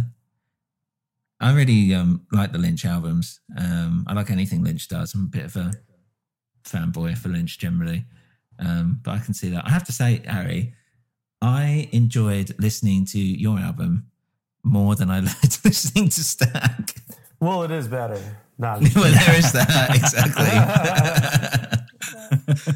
um, so it's quite funny, like going through all this, and I was thinking, oh, I'd rather have just reviewed your album than it's like and listened to that uh, like multiple times, um, rather than rather than Stag. Uh, do you think as well, like this song would, was going to be called Black Cock? Black cock. They were like, we can't put that on the back. We're not allowed. I don't know. I feel like if they wanted to name it that, then maybe they would have. Yeah, it's, it's one. It's only know. one letter out. It's you know, it's about you know Yeah, something. Black Bock. Yeah, what is Just- a what is a Bock? I Well- don't know. I was going to ask you guys this because I've got a theory. Because I went to the Torture Museum in Prague. Oh, I think I've been there too. Have you? Every time I go to um, to European cities, I try and find the sex museum and the torture museum, and they go kind of hand in hand a little bit. Yeah, Tells Some you a lot about stuff. culture, how how they torture their uh, and yourself. torture their people, yeah, and attends to their needs. Do you find yourself in like Torture Garden or something, or some like weird sex club, and you're like, well, hold on, I to the museum. I didn't want to. I didn't go to a club, just the just the museums. They had like toilets where there's like a place for you to put your head, you know, underneath Brilliant. and shat on and stuff. Brilliant. Did you do that? Did you take part? I didn't do that, but I bought one and tried it out with my girlfriend later. Look, honey. Look what I've got. It's a birthday present. yeah, exactly. This is what you wanted, right? Oh, Where's my Where's my red London double decker bus model?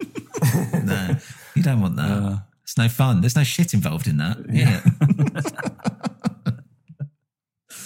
Ah, sorry. Well, the um the Bock in the Prague Torture Museum is like this big.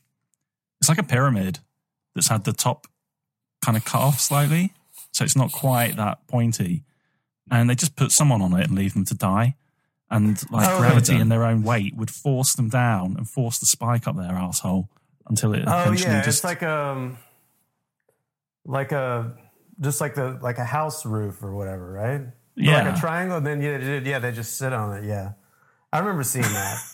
Wait, hold on, hold on. Rough. I mean, a lot of the Hold torture on. stuff has to do with putting stuff up your asshole or fucking with your genitals. You know, impaling. Really So, but- messing so around that you area a lot. just got to get this straight in my head. so you've got you've got a pyramid. How big is this pyramid? it's not it's not like the pyramids of Giza. It's like,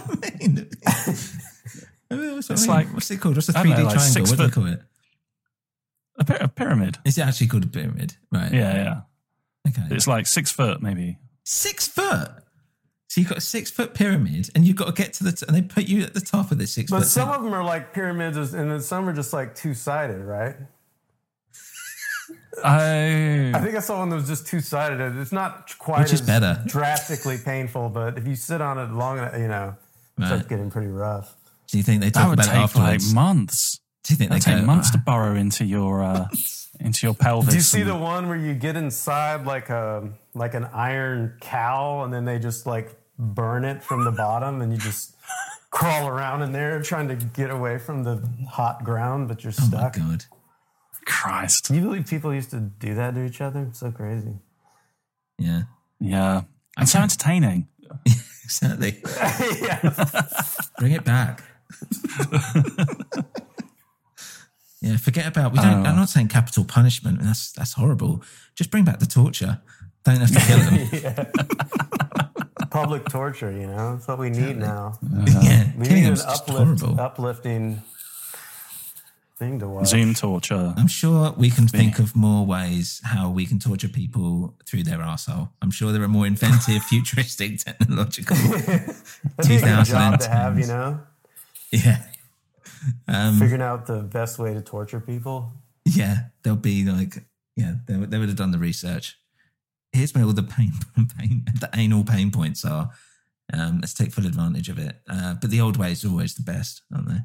Yeah, when you when you're doing a bit of torturing, and you, you're getting someone on the block, Straight back in. Yeah.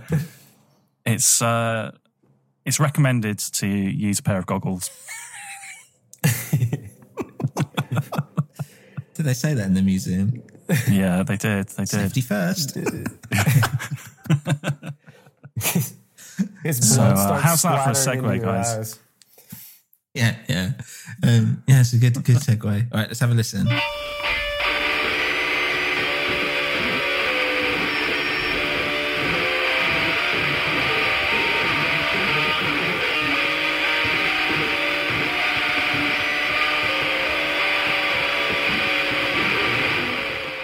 Um, I've said goggles intense but airy. Um, this one, like, it kind of reminds me of. you speaking English? what, what was that sentence? In, it's in, it's intense. It's really intense. I think. Okay. but it's kind of it's like airy. It's all like swishy and swashy. Um, it makes me think of like throbbing gristle. Um, and this one, I think it kind of points the way to. They do a lot more of this kind of stuff on the next album on Honky. Um, I see a lot of people talking about goggles like it's the like most evil song in the Melvins catalog, and it's like really heavy and horrible. Um, I don't know. It's never quite resonated with me. I never quite got it. Um, I find it kind of a bit terrifying, actually. You know, I kind of, I kind of don't. I think is this the one where they have the the drums? It's kind of like flat and way in the background or something, or not in the background, but I think I get this one and sterilized are kind of similar, right? Yeah. Mm. This one, it's mixed strangely. This one, goggles. Like the Yeah. that the hi hat's really loud or something. I don't know. That's I, right. Yeah. It's that one. That's what I've got here. I put all I hear is that is that hi hat, and I just think it's just mixed, really weird, and like the whispering is like Does this have way the, too the close. screaming in it? Yeah, Yeah. distorted scream, which I don't actually mind, but I just feel like it. That's pretty it cool. just- yeah, it just like thins everything else out. Um, I don't know. I've put here as well, like it sounds almost live, uh, which I don't know. Maybe it was like recorded as live, but um, yeah, I wasn't a big fan of this one. I have to say. I kind of like that it's there, giving another, you know, side to the album. But it's not a side that I necessarily want to hear. yeah. Yeah, it's not my favorite, but it's cool, and they're definitely. Ex- I mean, this one, it's experimental record, and this one they're experimenting with the with the mixing and stuff. I mean, they're obviously putting things in the forefront that you don't traditionally do, yeah. and Yeah. kind of turning everything on its head. Yeah, I guess. Yeah, I didn't really think of it. I didn't really think of it as like experimenting with the mix more than it. It's just. I was like, is this just trying to be different for the sake of being different? But I guess, yeah, I don't know. It is interesting to think how this song would turn out if they had just mixed it normally, like the bit Yeah. or bar X or something. You know? Yeah, I wonder if it would really fucking slay. You know what I mean? Yeah, yeah. It's a good point. Yeah. Um, next up, soup.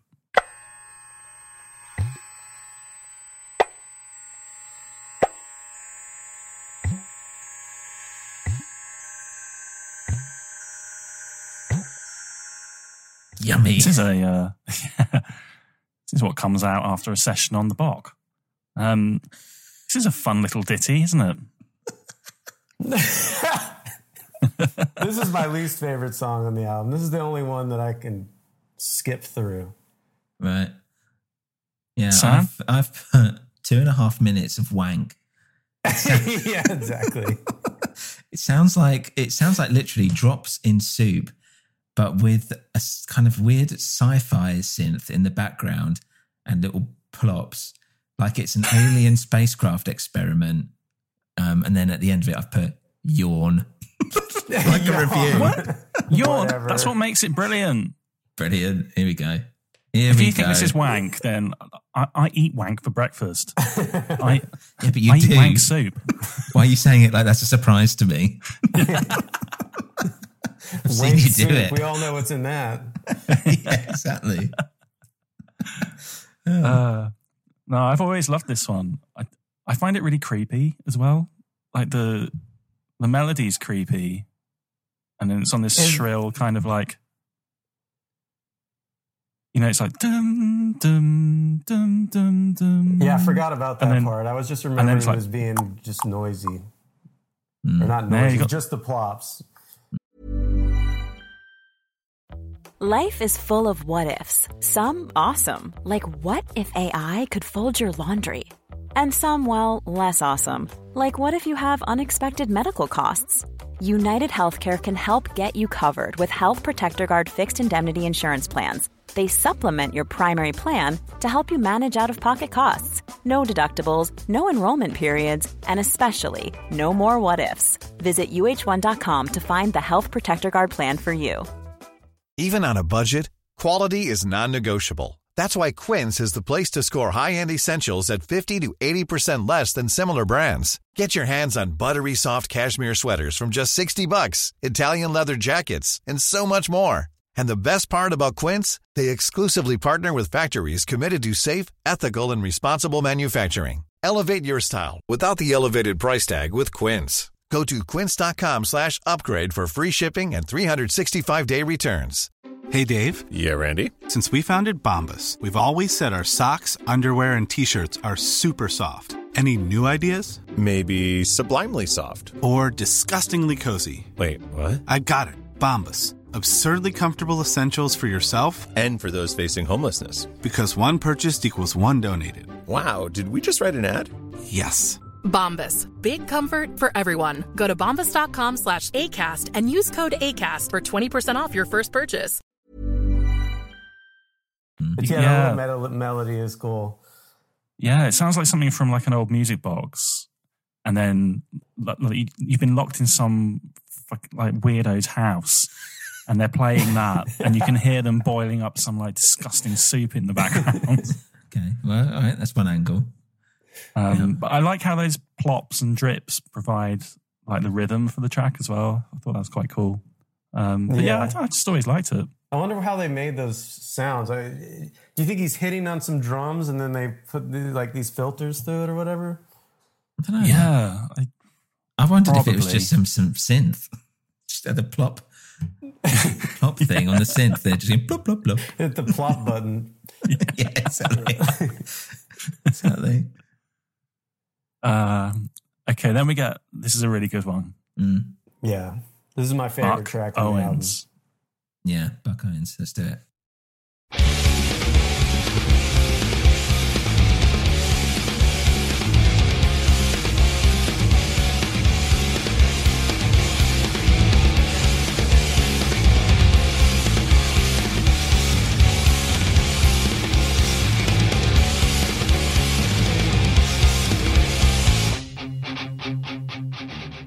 Yeah, tell us about it, Harry.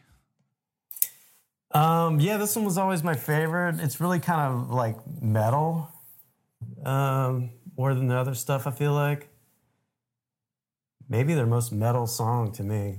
Um, Mm. Let's see. I'm trying to trying to remember the parts. Um, yeah, the, I think the drums are really cool. That part where it's kind of got the talking over it. Yeah, dun, dun, dun, dun, and the drums are going off. And then it kind of has that cool, like pretty build up. And then it kind of like climaxes. Yeah. I really like it. I think his singing's cool. I think it's a good song as well to have at this point in the album. It's like not- I found it quite welcome just to have a, something more like straight up hard rock metal kind of song. hmm Um, and I kind of thought there's like a little bit of like a country twang in a few places. Okay. I wondered if that's why they called it Buck Owens. Okay. Maybe. There doesn't seem to be any other reason. Like it's just randomly called Buck Owens. Is there any reason why any of these are named these names? Yeah. It's true. M- Maybe it was the the full name of Uncle Buck, and he's just a big John Candy fan. That's it. Um, I really like. This is probably my favorite song off this album as well. Um, great drumming uh, and a great bass line as well. And I like the way it has that like kind of scratchy guitar, and then into these like big open chords. Um, yeah, feels really really rocky. Um, and slow bit's nice and yeah where, and the where it goes near the end it all gets a bit manic um, i thought was great uh, i was interested in um, i think the verse sounds a bit like and dan's gonna hate me for this. Um, i was like this sounds like the verse from uh, coal chamber loco.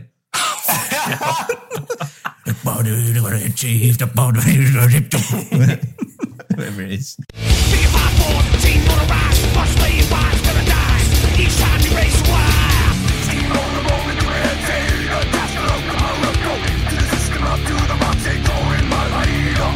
one one of my all time least favorite songs. exactly that's, what I was like, that's, it's weird if dan likes this I wonder It's if like- I've heard that song. I know Coal Chamber was kind of in that like new metal yeah, genre, yeah. right? Or something it's like that, that.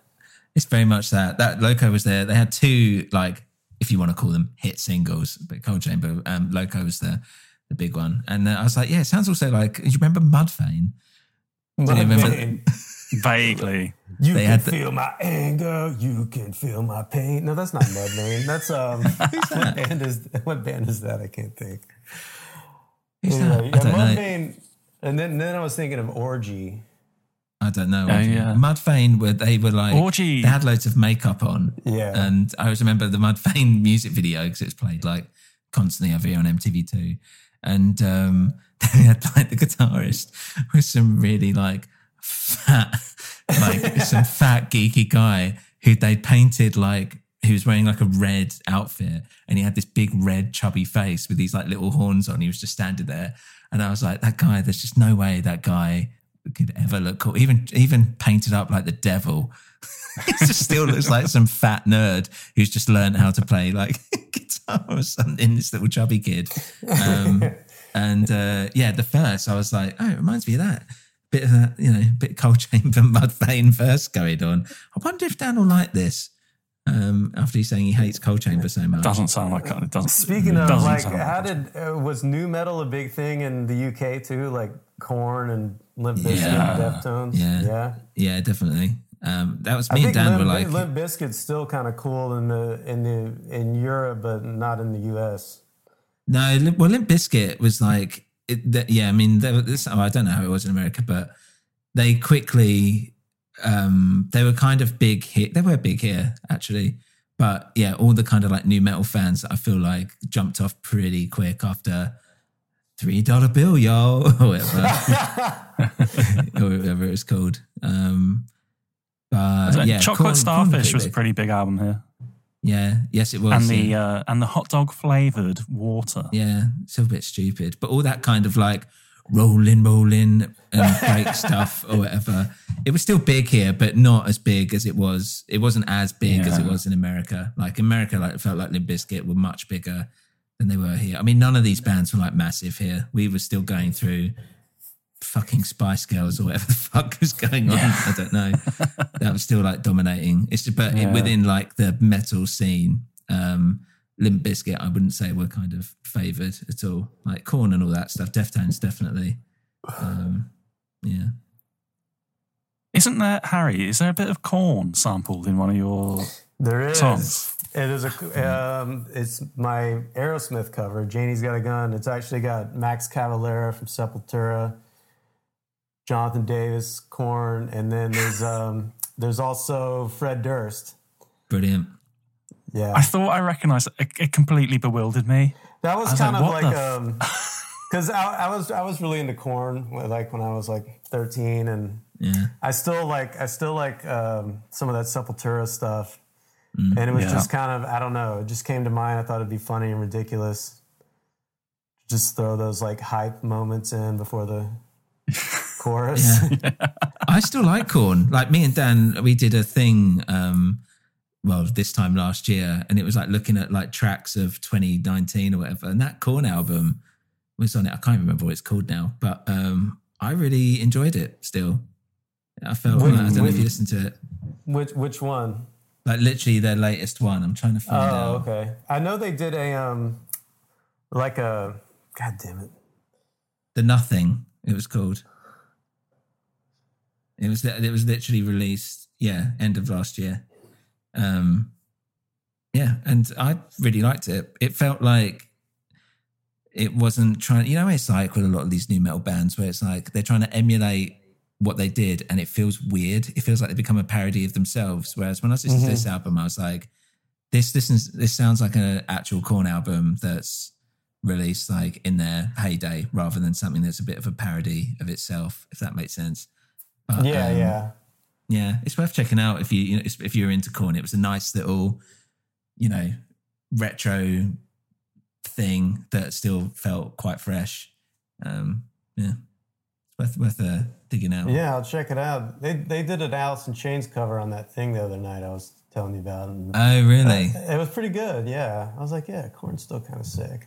Yeah, yeah, they are. That'd And they, be they still great. look I know- exactly I know, the I know the Melvins are really into like new metal and stuff, so maybe they were trying to. Well, look, I've got they were here. like giving some check this out. up for that.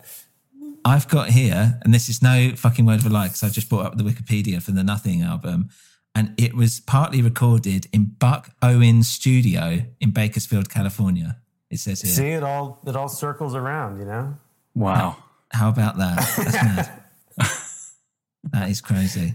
Bakersfield. So- Bakerfield is a huge shithole, just so you know. Oh, really? Yeah,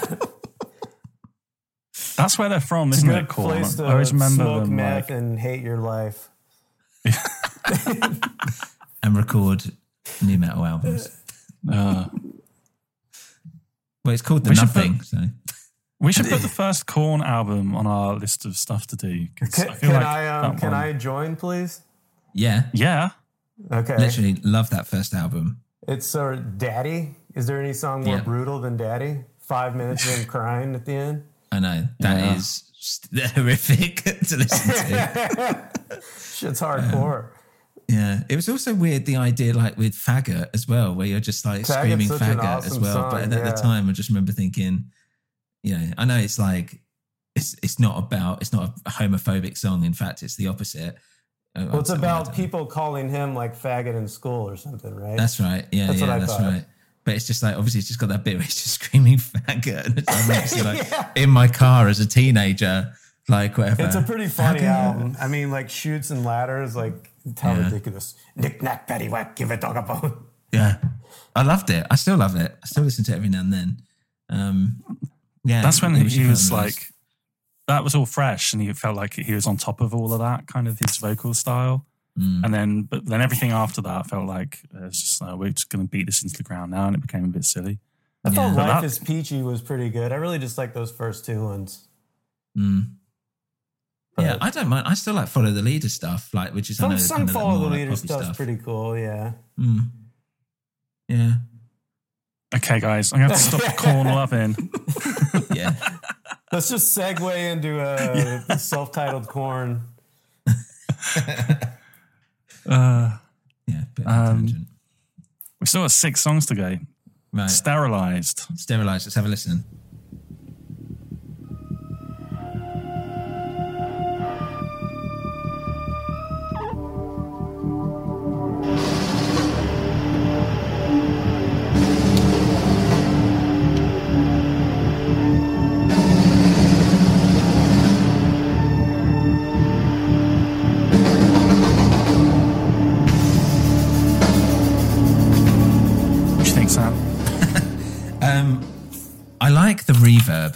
That sounds a little bit Joy Division ish, and as you know, I love love a bit of Joy Division. Um, I like the fact that again, and I've put here. God, I keep using the word textured. Fuck off, Sam. Bit textured. What does that actually mean? Um, but that whining noise in the background is nice. Um, so I, I, I quite like this one. It was weird, but in a quite it's a bit different. But I was like, yeah, it's just something I like. Sure. High praise from you. uh, what do you think, Harry? You know, I sh- maybe should have made some notes because I'm blanking on how sterilized and lacrimosa go. Yeah, these two always kind of just wash over me. I know one of them is kind of has that weird mix thing like on goggles, right? I think A that's. Lacrimosa Oh, okay.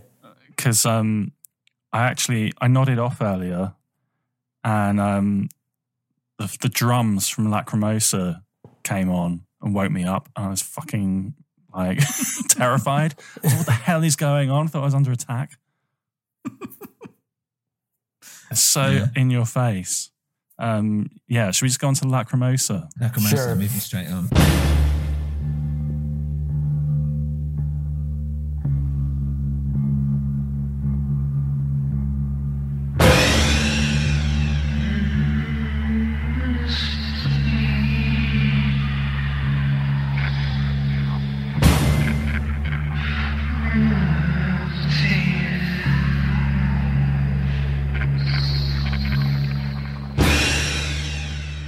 Yeah, that's it. It's it's just another one of these like brutal in your face kind of like ridiculously mixed songs. Mm. Um, but yeah, I mean, again, it's pretty cool. It's an interesting sound. Um, there aren't many other songs like this, right? But um, it's not it's not very palatable sound. Yeah. What did you think, Harry? Um, I I think I'm hearing it in my head. Yeah, it, it's pretty cool. Um, or I don't know. Maybe I'm still hearing uh, goggles in my head. I, I apologize. I should have um, written something down. Can't fucking Ah. remember. That stands for. But I but I do know how the rest of the four songs go. okay, good. if they Um, don't make an impact, then then we just not- have to gloss over them. what we're talking about anyway. Sorry, Melvins. Sorry, Buzz. Um, I've put here. I like. I like the way it blends in, and it feels like I'm high. Uh, I'm being lulled to sleep or something. Um, so yeah, I think I liked this one. I guess sounds like it. Sounds like I did. A, uh, an unexpected result. It's starting to warm up to the album a little bit. Yeah, that's what I mean. The second half of the album, I liked a lot more than the first half. Um, so yeah, I guess we're kind of going to Skin Horse then, shall we? God plays the battlefront. though.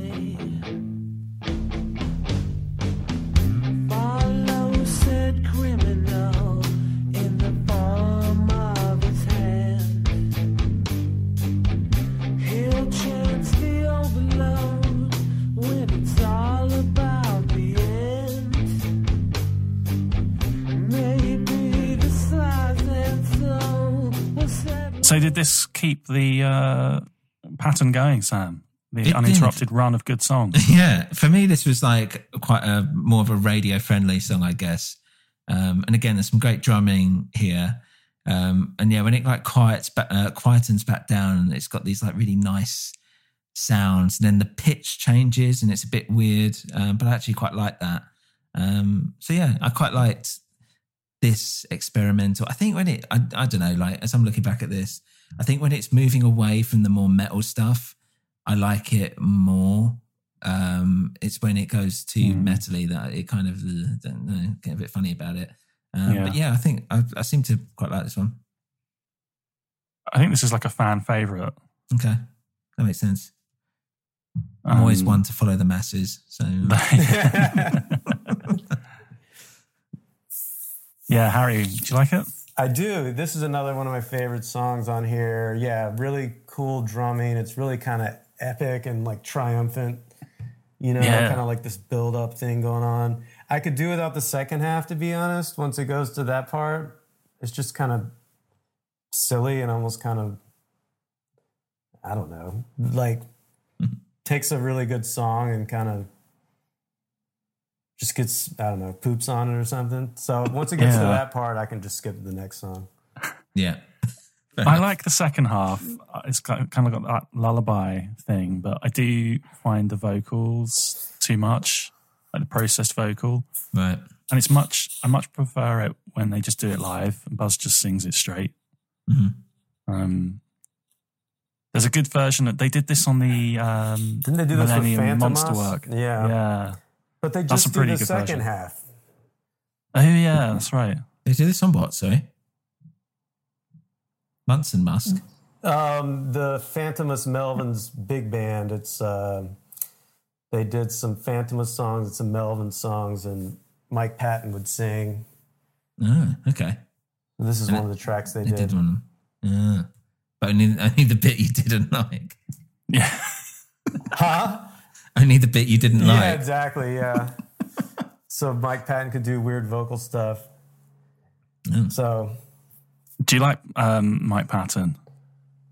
Um, he's okay. I, Fantômas, I think, is incredible, and that was pretty influential to me. Like when I first heard the first Fantômas, I bought it because I was a Melvin's fan. I was in, it was like freshman or uh, sophomore in college, and at the time, I'd never really heard. I wasn't listening to a lot of like experimental music on that level, and I remember hearing it, and just thinking it was just a wank album, just a bunch of random shit noise and then i didn't get it. And then i saw it live and i was like oh wow this is serious. This is orchestrated. The vocals are nuts. Mike patton's nuts. And it really like blew my mind. And i like some bungle stuff. That new bungle i don't like at all. Um, i never got into faith no more i really just like Fantômas i think he's a cool Yeah. guy i'm glad he's around doing shit you know You're a big Mike Patton fan, aren't you, Dan? I like um, I like Fantômas, and I really like Mr. But well, I like the later Mr. Bungle stuff. Mm. And this this new Mr. Bungle album is basically like a re-recording of their first ever demo. So it's quite it's quite death metally. it's kind of So, yeah. generic you know Yeah, I haven't me- really hasn't really grabbed me. Mm. Um, but I like a lot of his. I, Faith No More. I kind of like some of it, but a lot of it's so cheesy. Yeah. Um, but I like a lot of his other projects, um, like the like Maldoror, and like noise stuff, and uh, Maldoror is like the coolest CD packaging, I think. Oh, really? What's I've, Yeah. I haven't got it. I've, I've only got it. Uh, it looks kind of like um, women's pantyhose and like opens up. And I can't remember. I had it a long time ago and I, I think I lost it or it got stolen or something. Yeah. I just remember it being really cool. It was like pink. Did some Oh, my- pervert? That did some was pervert Mike steal it? Patton with um, That was Mike Patton with uh, Merzbow. Is that what that was? Yeah.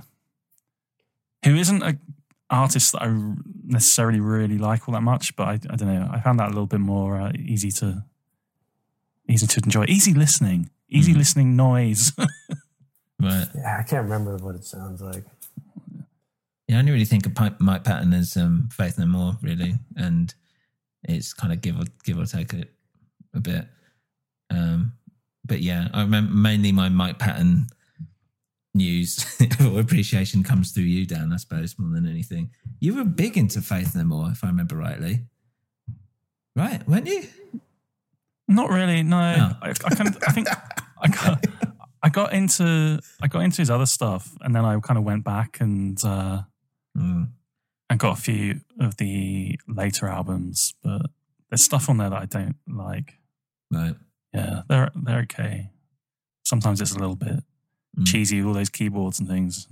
Yeah, I always remember the music video that was off Vertigo. Vertigo is one of my favorite films. Um, Last Cup of Sorrow. Yeah, that's it. Yeah, Yeah, that's And a that was- great video. That's played to death, but yeah, I always used to enjoy watching it. Um, hmm, yeah, sorry. Should we, should we move on to uh, Captain Pungent?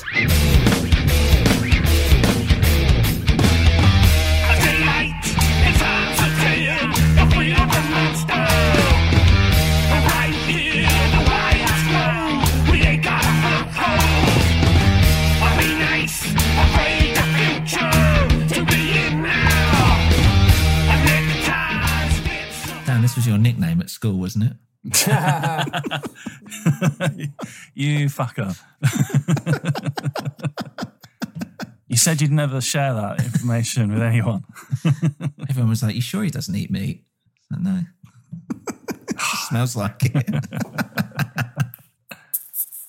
Uh, yeah, what do you make of this? I'm a big fan of this one and uh, and the next track, but but others. Should we handle them together actually? Because one runs into the other. I kind of see them Yeah. as like a, Okay. a suite. Sure. Do you want me to me to go first? Sure. Yeah, take the Um, floor. Well, I've put Captain Pungent, but nah. it's a bit, Oh, man. it's a bit blur. I've, I I like the uh, kind of weird effects that go on near the end, but I didn't really, I didn't really dig it. Um, and then Berthas, which is the one it go, goes straight into, um, is a bit better. I thought, but it's okay. I prefer the voice here rather than the death metal sounding singing. Um, so yeah, it hasn't really done much for me, but it, it seems to be all right. The impression I was left with. But you Oh, guys, this makes me very sad. I love Berthas. I think Captain Pungent works best as well in the context of like running into Berthas. And then it's just such a such a like upbeat song and it's just like rocking really hard. The drumming towards the end's great. All those like um like rhythmic changes and like playing off of like the drum will play a, a little riff Mm, and then like the bass will respond and then play again. mm. It just sounds like uh, I don't know, just like really vibrant kind of song, but also you know they're not they're not mucking about anymore. This is like straight up a rock song to kind of like give you a satisfying end to the album. Mm. Yeah, nice. What do you think, Harry? Um, Captain Pungent's okay. Um, I don't know what else I have to say about it. Um, I really like Berthas. It's really cool. I wish Melvins would do more stuff like this with Buzz singing in that voice, and it's really just like a cool riff. And even the way he's like, like strumming it is just really kind of like chill almost. And Mm. it's just got this kind of like it's like rocking, but it's like relaxed, you know. Mm-hmm. Um, so I, it's one of my favorite songs on here. I like it a lot. Mm, nice. Dan, what was I that? think it um, Sorry, go on. No, you go. What was that um, children's program about that I knew you were machine? gonna say this. I knew you were Yeah, so in the UK in the 80s, we had a kids' TV show called Bertha. Yeah. Bertha, lovely Bertha. I sometimes think you're a dream. It's actually how it went. It was about a bloody like a, a machine in a factory, a production plant, and they managed to get like a whole children's series out of that. Of it. Every episode it would break, and someone had to fix it, and that was like the the main drama and Stupidest- action. It's the show. shittest idea for a TV show. Sounds weird. It's so it is weird. It was always just like you put you put some bits in and she'll turn it into like a fucking spaceship or something. I don't know, but like only within the confines of like a small box. It was something It's a really great stupid. show. But yeah, there was um she always had like a smile on her face, didn't she? It, was, it wasn't a great Yeah. show. It was awful. I feel like it was a on great like, show. all the time. Um, Great show. I mean, I haven't watched it since 1987, probably, but I'm willing to stake my name on it being a great show. Jesus. Apparently, it was only it was only thirteen episodes. Can you believe that? Just thirteen. Burn brightly. Burn brightly. Burn did did burn brightly. It felt like it was about hundred. Um, yeah, but that was good. So when I saw Bertha's, yeah, I imagined it. Imagine this. I'm just looking at a picture of it. So fucking stupid. If there's only 13 episodes, it would be easy to cover on the show, right? Oh fuck off! Not, fuck. Not watching fucking Bertha. Bertha on the show. Shouldn't have brought it up then. What? No, all right.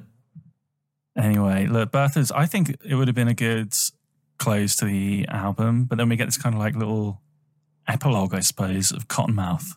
So, Yeah. Uh, yeah, let's have a little listen to that.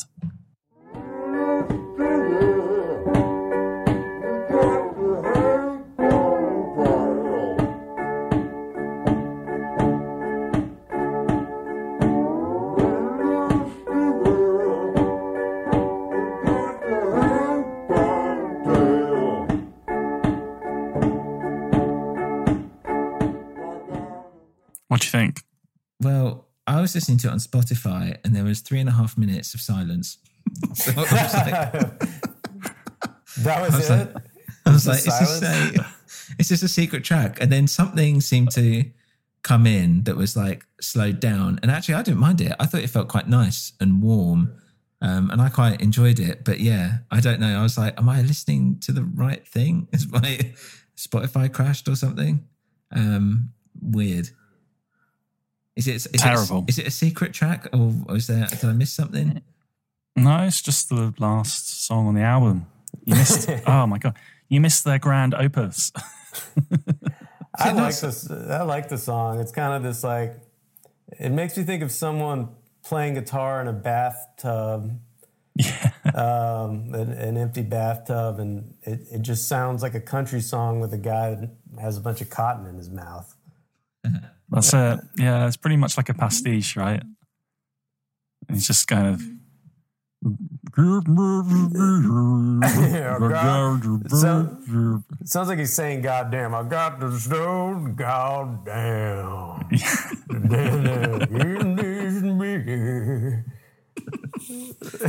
Yeah, I liked it. I thought it was, I thought it was quite nice. No? What, that rendition? That as well. Yeah. I like the little choo-choo train horn. Mm, Yeah, that's good.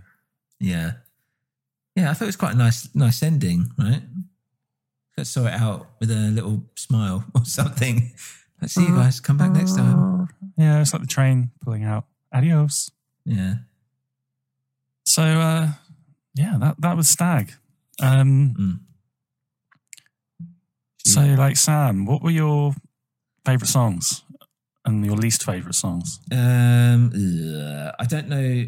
I think my favourite song was Buck Owens. Um, as I was saying, uh, yeah, and I liked uh, what else I put here? Skin Horse was good, um, and uh, Tipping the Lion was good.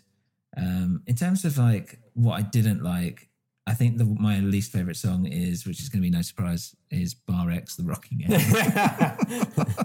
Ah, Um, I don't think I can listen to that again. if, uh, if I- Wow. yeah, sorry. Um, yeah. What about you guys? uh, Harry? Um, yeah, Buck Owens, I like a lot. Uh, the bloat,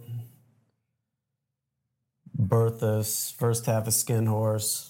Um, the only song I really don't like that much, like I said, is Soup.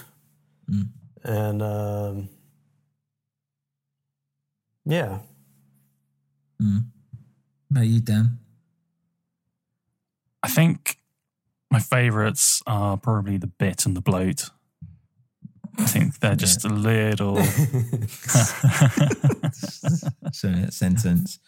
There's a lot of B songs. The Bloat, Bar X, The Bit, Buck Owens, Bertha. Black Bock. Yeah. Black Black Funk, yeah. Do you think? At, do you think Atlantic were like, we've we've got a load of bees hanging around in the pressing plant? Can you?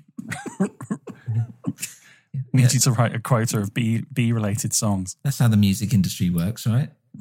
Yeah. That's usually their priority. Your name's Um, Buzz. You can think of loads of songs with B in. Go on. Up to it. Yeah. What was your worst one? My least favorite are goggles and sterilized and lacrimosa. They just never seem to. They just never seem to go in. Yeah, yeah. I mean, I agree with that. I like those songs, but yeah, I find them forgettable. Yeah, fair enough. More more there for the experience of the album, maybe. than- Yeah, some Sonic Adventure. What's your what would you say is your final impression then? The album. Um, pretty much what my opening impression was. I think I've, I've enjoyed going on this journey with you both, but um, essentially, it hasn't changed my opinion whatsoever. what a surprise! it's um, I think it's yeah, I think it's their most eclectic album. It's probably their like most most vibrant, kind of colorful album. Mm. It's sort of like their white album. Mhm. Um, you know, with them all contributing different songs.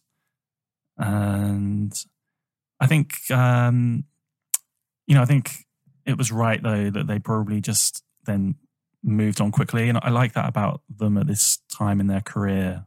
It felt like every album was totally different. And they just like done, move on, something else. Mhm. Um, so like as much as I would like more material like this, I'm quite happy that it's just like one one album standalone, one moment in time. Mm. And did you say this was your favorite Melvin's album? Or have I made that up? You've made that up. I think my favorite might be Hostile Ambient Takeover, Right. which is kind of heavy and kind of 70s influenced and also very weird. Lots of experimentation and like uh, keyboards. And I think I think Kevin's bass stuff on that is amazing. Mhm. Um, and then after that, like maybe the Bootlicker, which is like more laid back, experimental Yeah. um, and Bullhead, which is like an early, uh, like quite heavy hard rock kind of album. Okay. Um, so like my favorites are like dotted across all different eras of the band. Yeah. Well, I suppose that's that's one of the benefits of having a band that have been doing it for so long. Yeah. What about you, Harry? What what what any final thoughts on this album? Um, yeah, I think it's a really cool album. I wish they had more stuff like this, but I feel like it was just a moment in time that was captured, you know, for whatever reason, just things lined up and having uh, Mark D in the band. Um, I like the way I like the way the albums, the Atlantic Years albums were recorded. I think like it just sounds really pristine. It just felt like stuff for the most part hasn't sounded as good sonically to me. They just sound really professional and the the drums really sound awesome and cut through.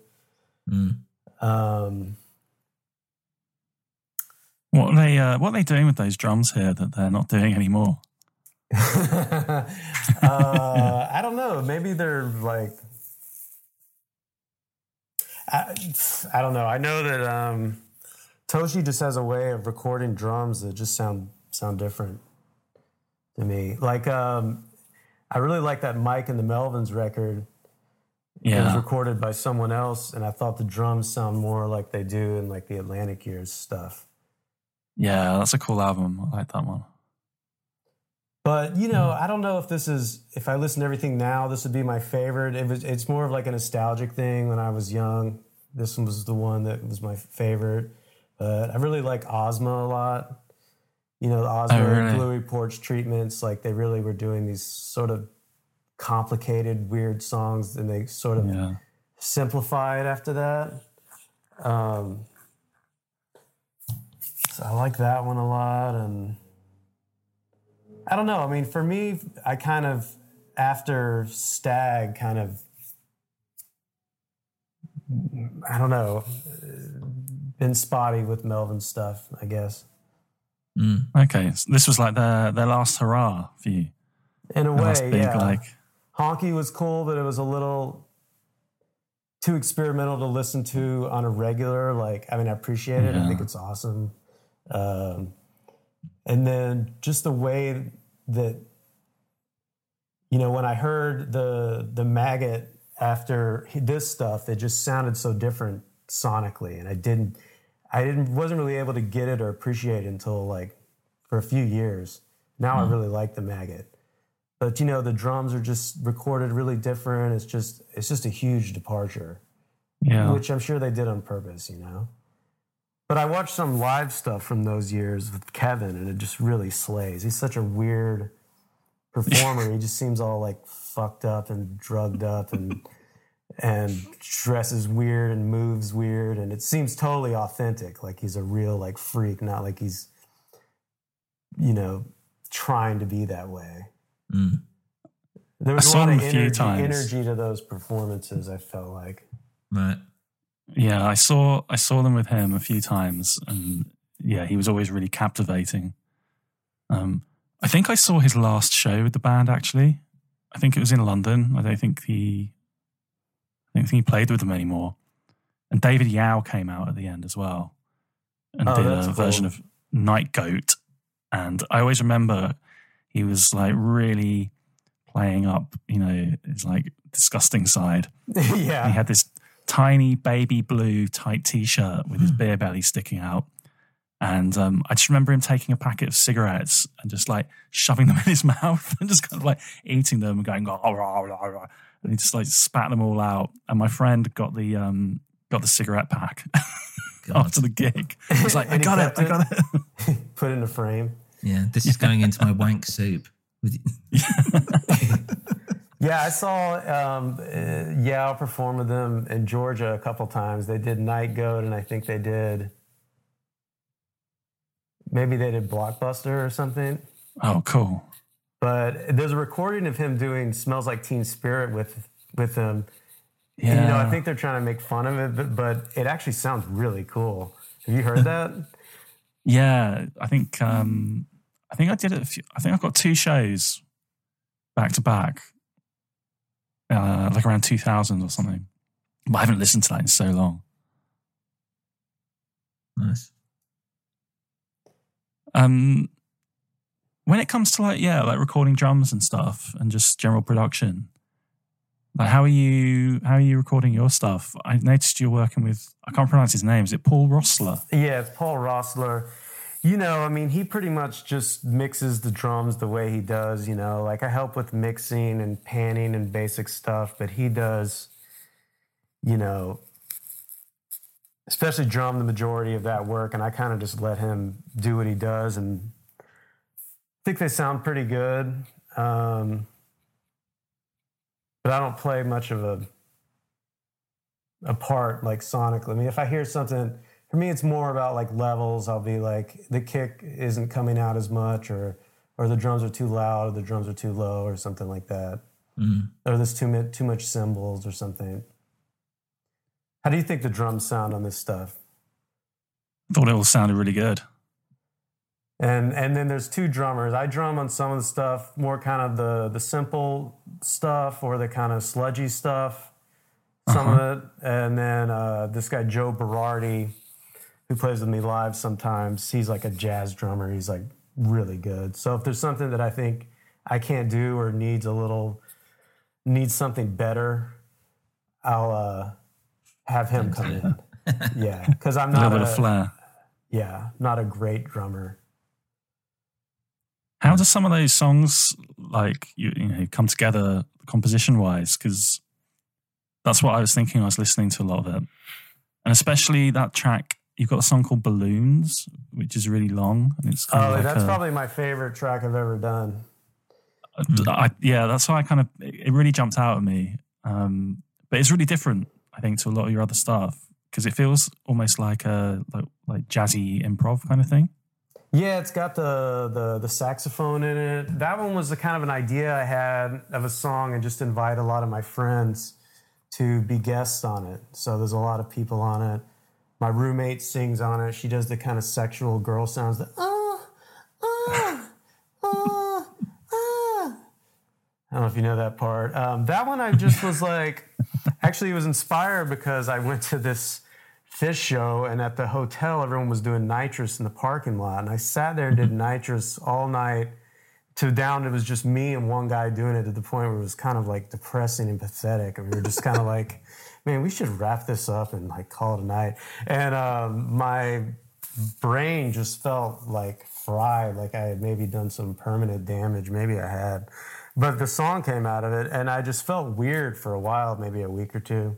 And i wrote that and I wonder how all that came about. Sometimes I'll have a song idea and I'll try and book some time with Paul and we'll go in and do it. And then sometimes if I can't get in for a while, I just keep adding on to the song, which may have happened that time because it's like 11 minutes. yeah, that's a long um, one. I don't know. That was just one that flowed. I used to, I live in a house now. I had an apartment and then just this kind of small little closet laundry room in the corner. I had it set up with a little amp and I would write there. It was like the place where neighbors could hear me least, I thought. And I just came up with those parts and then just invited people in. I do some of the, dr- it's got some of my drums, some programmed drums, and then Joe Berardi plays at the end when it gets kind of fast because I can't drum that fast. But the end to me sounds kind of like, uh, for some reason, it makes me think of the never ending story, like riding Falkor or something. It's really like, yeah. like, Nice. like, I'm surprised that it came together like that. I just assumed, I didn't realize it was like pieced together. I was thinking like, did they write this and rehearse it and then just go in and, and play it? Well, there's really no go? rehearsing. As far as Harry Cloud, it's not really a band. It's me Yeah. playing everything, and we'll we'll put a click track, you know, so I can keep adding on, and we'll figure out, you know, there's like different tempo changes and stuff.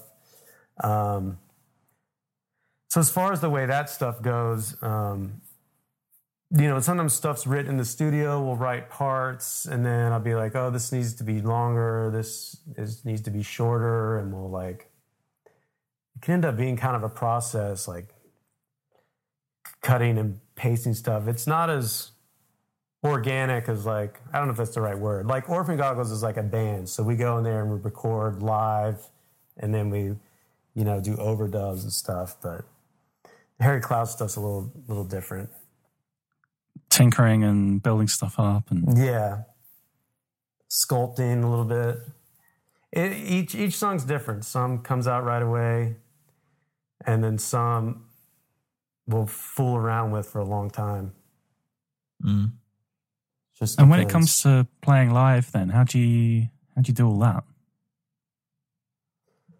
Well, with the Harry Cloud stuff, I feel like live we kind of don't really live up to the albums. I haven't played that much. It's Joe Berardi on drums, you know, me guitar singing, and then um, Paul Roessler on the keys, and he kind of plays keys and tries to lay down kind of the, the bass section with some low end keys.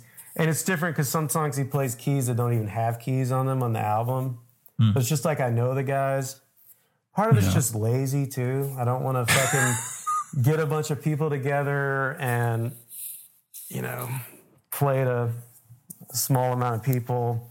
Um, but uh, we had a bass player that I really liked, but the drummer was complaining that it was getting too muddy between my guitar and his bass, and I was like, "Fine, we'll just we just won't have a bass player."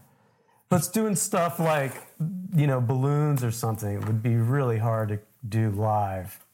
So Yeah. we do more of the you know songs like Bowser or the kind of like rock or um, what's the name of that song? Uh, Brain? we thought about doing Brain. We didn't do that one live. Um, That sounds like it was it was made to be played live. I know, right? I just thought well, I thought about doing it with like a with like a, the fake applause like in the background. Yeah. I love that. We do like Momo Island, Pink Custard Pie, Asexual Bunny Rabbit, Sam Am, Haunted Hayride, Bowser, Corsets, Look What You Made Me Do, Voorhees and Pig. So I guess we do most of the stuff on here Right. live. But we've only played maybe like 10 times, maybe less. I've played tons with Orphan Goggles, but that's more of like a, you know, a band. We all get together and practice Yeah. and write as a band. And Mm. Have you shows. played over here? Have you played in London, UK? And, I haven't played in London specifically. I've played some solo sets by myself. Like I played in Berlin and uh, I kind of went with some friends who were doing solo stuff and I played some shows with them here and there. I played somewhere in Italy, like around Bari and Oh, cool. uh, some real small town. But I just kind of, when I first started playing, I would play you know, by myself. And then I started doing these record, these, you know, more professional sounding records with Paul and playing with, with bands. And then now I feel like when I play by myself, it's kind of underwhelming. I'm just used to having this power behind me. yeah. And so I've, the last few times I played at my friend's apartment in New York and I just, maybe it's good to them, but it doesn't seem good to me. So Mm. no, I haven't really played over there like our band. We, we would have to figure it out like financially and stuff, you know. It's Yeah. It'd be good hard. to um yeah, it'd be good to see see see you guys do it over here. yeah, it'd be fun. Yeah, I definitely. mean, it's kind of my dream to do that. Be fun to tour like Japan or something too. Yeah. Man, Japan's like my dream destination. I've never been and I've always wanted to go since I was a kid. it's somewhere I just want to go in general, you know. Mm. Yeah, definitely. Can't you just uh, can't you just tell uh, Kevin to speak to Buzz and Melvin's should bring hepatitis and Harry Cloud out on tour yeah, that'd be cool. Probably be because I'd really like to see hepatitis as well. Yeah, they're good. You know, they, when they started out, like I didn't think it was good, and I thought, like, am I just not seeing something? You know, it started out it was just Kevin, then it was Kevin and Sterling. Sterling plays with me in Orphan Goggles. Then it mm-hmm. was Kevin, Sterling, and this guy David. Then they brought in a drummer. Then David left. They gradually just got better and better, but just started really organically. You know, just started adding Yeah. people slowly, and now they're this great sounding rock band. I mean, when I saw them last the Melvins, I thought they were way better than the Melvins, just super fucking heavy. And Nice. Kevin's such a captivating guy, you know. And I really kind of feel like I don't know that he was really used to singing. His singing was pretty bad at first, and then he really kind of, uh, I don't know, found his voice or whatever. But they're such a great band now. Yeah, I really like their stuff. I- I've said it in my videos. I prefer what they've been putting out the last few years to what the Melvins have been doing, and it's just it's just really fucked up. Hmm. Yeah, it is. And like he's doing the solo stuff with his wife now. And Oh, yeah, I I haven't, saw I haven't heard it, but they've they're coming up with pretty funny titles. One's called Anal Three Way, and then uh, yeah, it's it's he's got pretty like funny titles and twisted like sexual stuff. Yeah. Definitely not afraid to go there. Yeah. He's probably Not been spending too much time at the torture museums correct. as well. Yeah, maybe. he's probably got some of that shit in his bedroom. Who knows? so, um, what's next for you? Have you got any plans, or has everything just been completely put on hold because of COVID? Well, I have a, a another Harry Cloud record that's been ready for a while that might be my favorite overall. Um, and um, yeah, so the the studio I record at with Paul, the lady who who runs it, she's it's called Kitten Robot Studio. She's started a record label, so they're gonna put out my. I mean, it's supposed to happen. They're gonna put out my new album like proper and get some like PR for it and stuff. So kind of just been waiting on that to happen, being patient with that. Cool. Maybe this summer or something it'll it'll be out. We're supposed to have talks about it this month. And then Orphan Goggles has an album that's ready, like 12 songs. That's the most we've ever put out on something, and we've really kind of slaved over it to try and be one of our best records. Me and Sterling, like, are the writers of that of that band. It's like an equal leadership thing, and we're gonna try and shop that around. But yeah, basically, I got two albums I'm sitting on. Skin Tag's writing some stuff. So Nice. That's great. Yeah, well, I look forward. I look forward to hearing it because yeah, Dan, you know, turned me onto your stuff. Um, I'll yeah, I really, you- I genuinely really enjoyed it. Cool, thank you. I appreciate it. I'll send you like a private SoundCloud playlist of the new album. I think you'll really like it. Yeah, what me or Dan? Both, Yeah, both no. of you guys. Y'all can share it with each other. Yeah, I was going to say, is that um, is it going to sound like Stag? Is that the problem? No. Maybe a little. I don't know what it sounds like. Good. Well, that's part of the fun, I suppose. There's like some Viking rock on it, and there's some kind of funk on it, and there's some kind of incesticide sounding stuff on it. Uh, like pretty heavy doom on it. Brilliant. I just love that all of yeah your albums are so uh, eclectic across the, the map. Um, it just seems to be like yeah, so many different like styles in there. You know, especially Pig and the Machine. It's kind of like every song, like where are we going to go next? Yeah.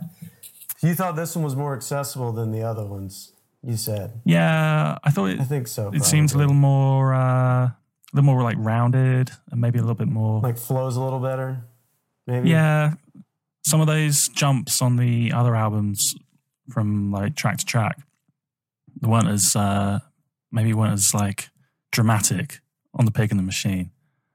Yeah. Um, But I thought, yeah, there's loads of there's loads of like, um, you know, for people that are into alternative rock, you know, you don't have to be into like weird out there avant garde, totally experimental stuff. There's a ton of like really good material that you know casual rock fan would enjoy.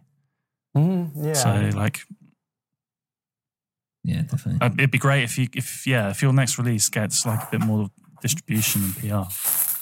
Yeah, that would be good. I get some really good reviews, but it's it's more just for my own ego stroking. I don't know really me people see it. I mean, your reviews of my stuff have been the best and the most thoughtful, and my friends have seen them and be like, "God, this guy really like delves in." I remember Kevin being really impressed with your Blue Fat Pussy review.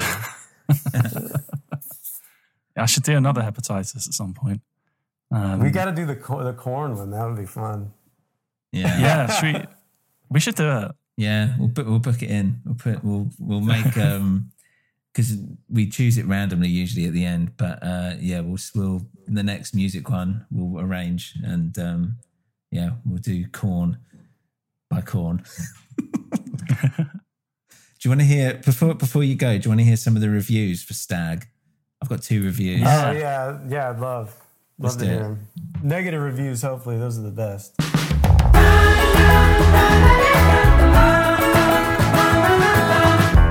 I hate it. This review comes from uh, Carsten Falkball Pedersen, and he gave it he gave it five out of five. So obviously a big fan. And this one, subject: a real vinyl set.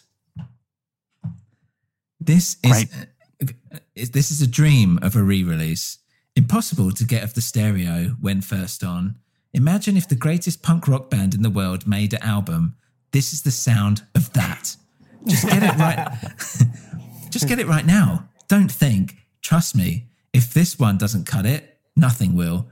Just horse back to the daft punk and sleep again. Real rock is not for you. But if you like your music raw and stony as fook, this could be the time of your life. Where did you find this review? I think this is Amazon. Amazon Oh, okay. review. Um, and then I've got I've got So- a Was it Billie Joe Armstrong? No, yeah, Billie Joe Armstrong. Time you'll have the time of your life. Oh yeah, right. Okay, I was thinking more. Um, Oh God. I've had the time.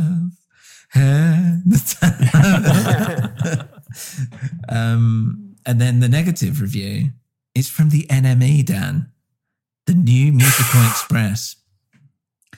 Back, I say, you know, the the real you know cornerstone of musical criticism.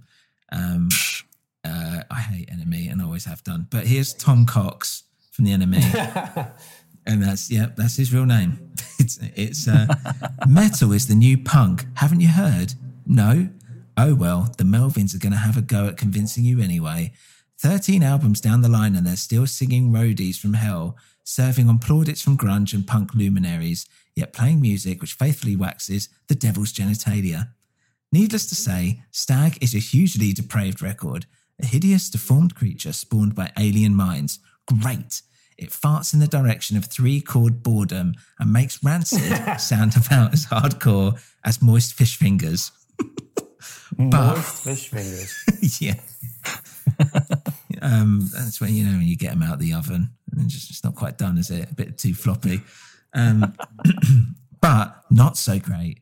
It's totally unlistenable and slightly more metal than the Pompidou Center. This is, to all intents and purposes, what Metallica sounds like to your great aunt. so, midst the grunts, growls, and pummelings of sludge guitar, the search is on for some creative justification for the Melvins' continuing status as Kurt Cobain's favourite band.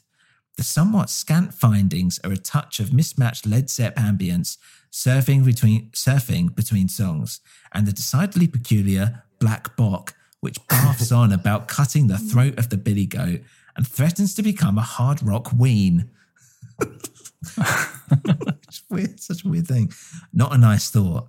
Still, we're obliged to love the Melvins for being the non PC charmers that they are, and after all, they're only larking around. So, by all means, buy them a beer, but on no account go anywhere near their records. Stagger shite. And guess what they gave it out of 10? Uh, one. You're close. You're A one three. off. It's a two. None? Two. Oh. See, I don't know. To me, that was kind of like a nice review. Like they ended up like shitting on it, but some of the stuff you said was like, I mean, what do you think, Dan? Didn't some of that sound kind of complimentary in a way? Yeah, it felt like there was a good review in there.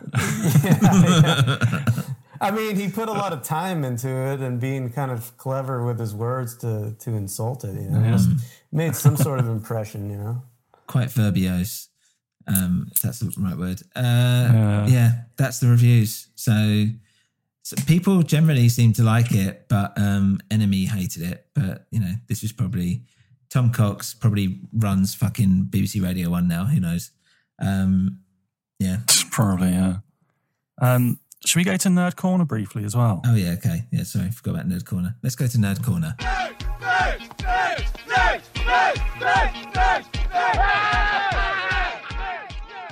There's actually quite a lot in Nerd Corner, but I'm going to keep it brief and just um, mention in 1997, um, the Melvins did a singles run on Amphetamine Reptile Records. So they put out a single every month for the whole of 1997. Wow. And um, these singles, like, they're a real weird experimental grab bag of stuff. Um, like, there's a lot of like, there's a song I think called like Double Troubled, which is like just them playing around with tapes, just like fast forward. A lot of it's just crap. rewind it. In other words. Yeah, yeah. Cut to the chase. That's that's essentially what I was trying to say.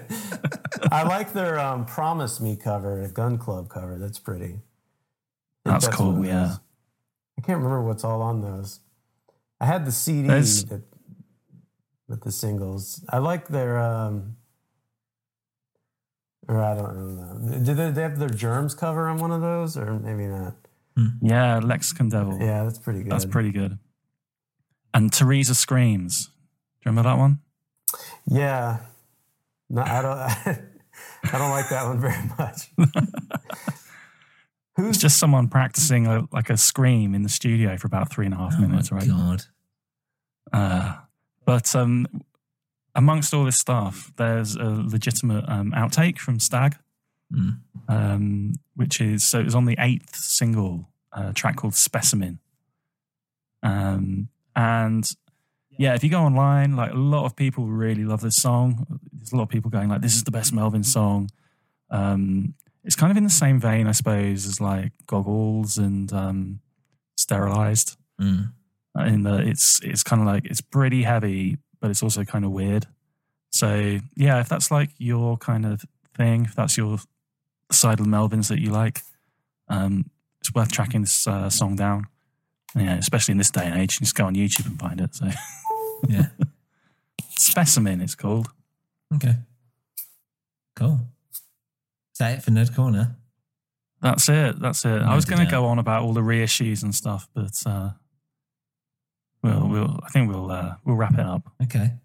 Um, Harry, uh, where can people find you? Where do, what do you want to uh, plug? What do you want to link to? Uh, there's harrycloudmusic.com. Um, that's kind of like has all my bands on it and links to everything and videos and stuff, pictures, reviews. So you could start there, and that links to like there's like some live shows on arch- archive.org, mainly Orphan Goggles stuff, and um, you know I'm also on Bandcamp, White Worm Records has Orphan Goggles and Fannyland and Harry Cloud. Um, You on any social media channels? yeah, I'm on Facebook and Instagram, Mhm. SoundCloud. There's a Orphan Goggles SoundCloud, Harry Cloud SoundCloud. Uh, you know, got stuff on iTunes, Spotify, all that stuff. Cool. Yeah, and yeah, I highly recommend um, the Pig and the Machine. I really enjoyed it. Um, but yeah, thanks for thanks for coming on. Yeah, Um, that was a lot of fun. It's like my yeah. first uh, interview, kind of. I've been like shy about doing them, and I was like, you know, you should say yes. And it ended up being a lot of fun. So yeah, exactly. Ah, cool. It. Yeah, I really enjoyed it as well. It's um, it's nice to have a, an actual Melvins fan in, in the house for this. Hey. It's been quite difficult. Hey, what, are you, what are you trying to say, Dan? I did like having someone who's not a Melvins fan and, and isn't that impressed. It makes it much more interesting than us glo- everyone gloating over it, you know? Yeah, wanking on each other's backs. Um, Yeah, yeah. Waking it to, yeah. Melvins are geniuses. Exactly. yeah, I put a stop to that. Not having any of that around here. You cock blocked it. yeah. Um, and Dan, uh, anything you want to plug? Anything going on? Yeah, go over to my Instagram and YouTube channel, Dreadful Dan's Discs. Dreadful Dan's Discs. Uh, there'll be plenty more fun music conversation. Uh, right, Dan, you ready to find out what we're we're going to be watching a film next week? Cool. You ready to uh, Okay. find out what it is? Harry, you ready? find out what we're going to watch. Yeah. The excitement's killing you. yeah. Oh, it's one of my favorites. I'm actually really excited about it. It is. I don't know if you've seen this actually. It's Fantastic Planet, Le Planète Sauvage. I've seen it because you made me watch it. I've never heard of it. That sounds about right. It's a French 60s animated film about humans who live on this alien planet with these huge, massive, like, a- like the humans are like three or four inches tall. And there's these big aliens who are like blue and they like, it's really like quite psychedelic. And the music is actually, um, is is really weird and cool. But the actual animation, if you watch it, it's all like beautifully hand drawn, and it's just like they make these weird alien creatures. Um, watch the trailer for it. It's it's basically about humans like no longer being pets and trying to like rise up against the trying to work together to rise up against the aliens who are like evil, but they're not really evil. They're just like normal people, but like they just think of humans as like pets. It's like we're not going to take it anymore. Um, it's really good. It's strangely bleak, and yet I've got like an When was original. it? When was it made? I think I want to say maybe it's like 1970 or something. Let's have a look. Um, but it's uh, 1973. Yeah, but I think you'd really dig it. Actually, it's fucked. It's fucked up in its own weird way.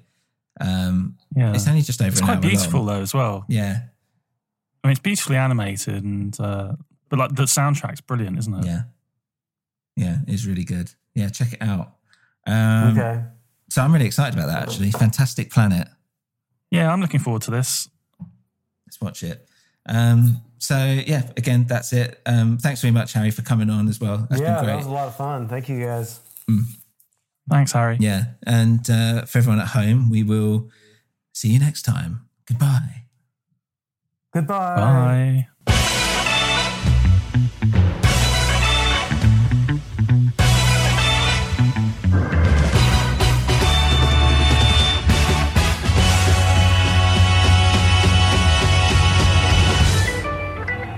Guys, thank you for listening to Oddcast Movies, Music and Gaming. If you want to get in touch with us or get a movie, album, or game put on our list to discuss, then email us at oddcastoddballs at gmail.com or a new winter podcast at gmail.com. This is part of a New Winter Podcast Network, so head on over to a newwinter.net to check out our other shows. You can also follow us on Instagram at a new winter, Twitter at a new winter, and you can head on over to our Patreon page, patreon.com slash a new winter. Thanks for listening and see you again soon.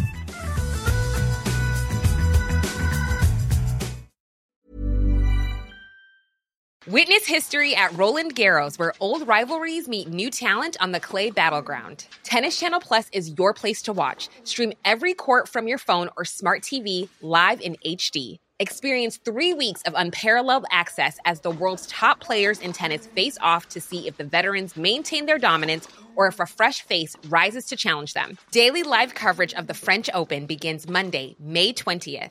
Stream it now with Tennis Channel Plus to be there when it happens.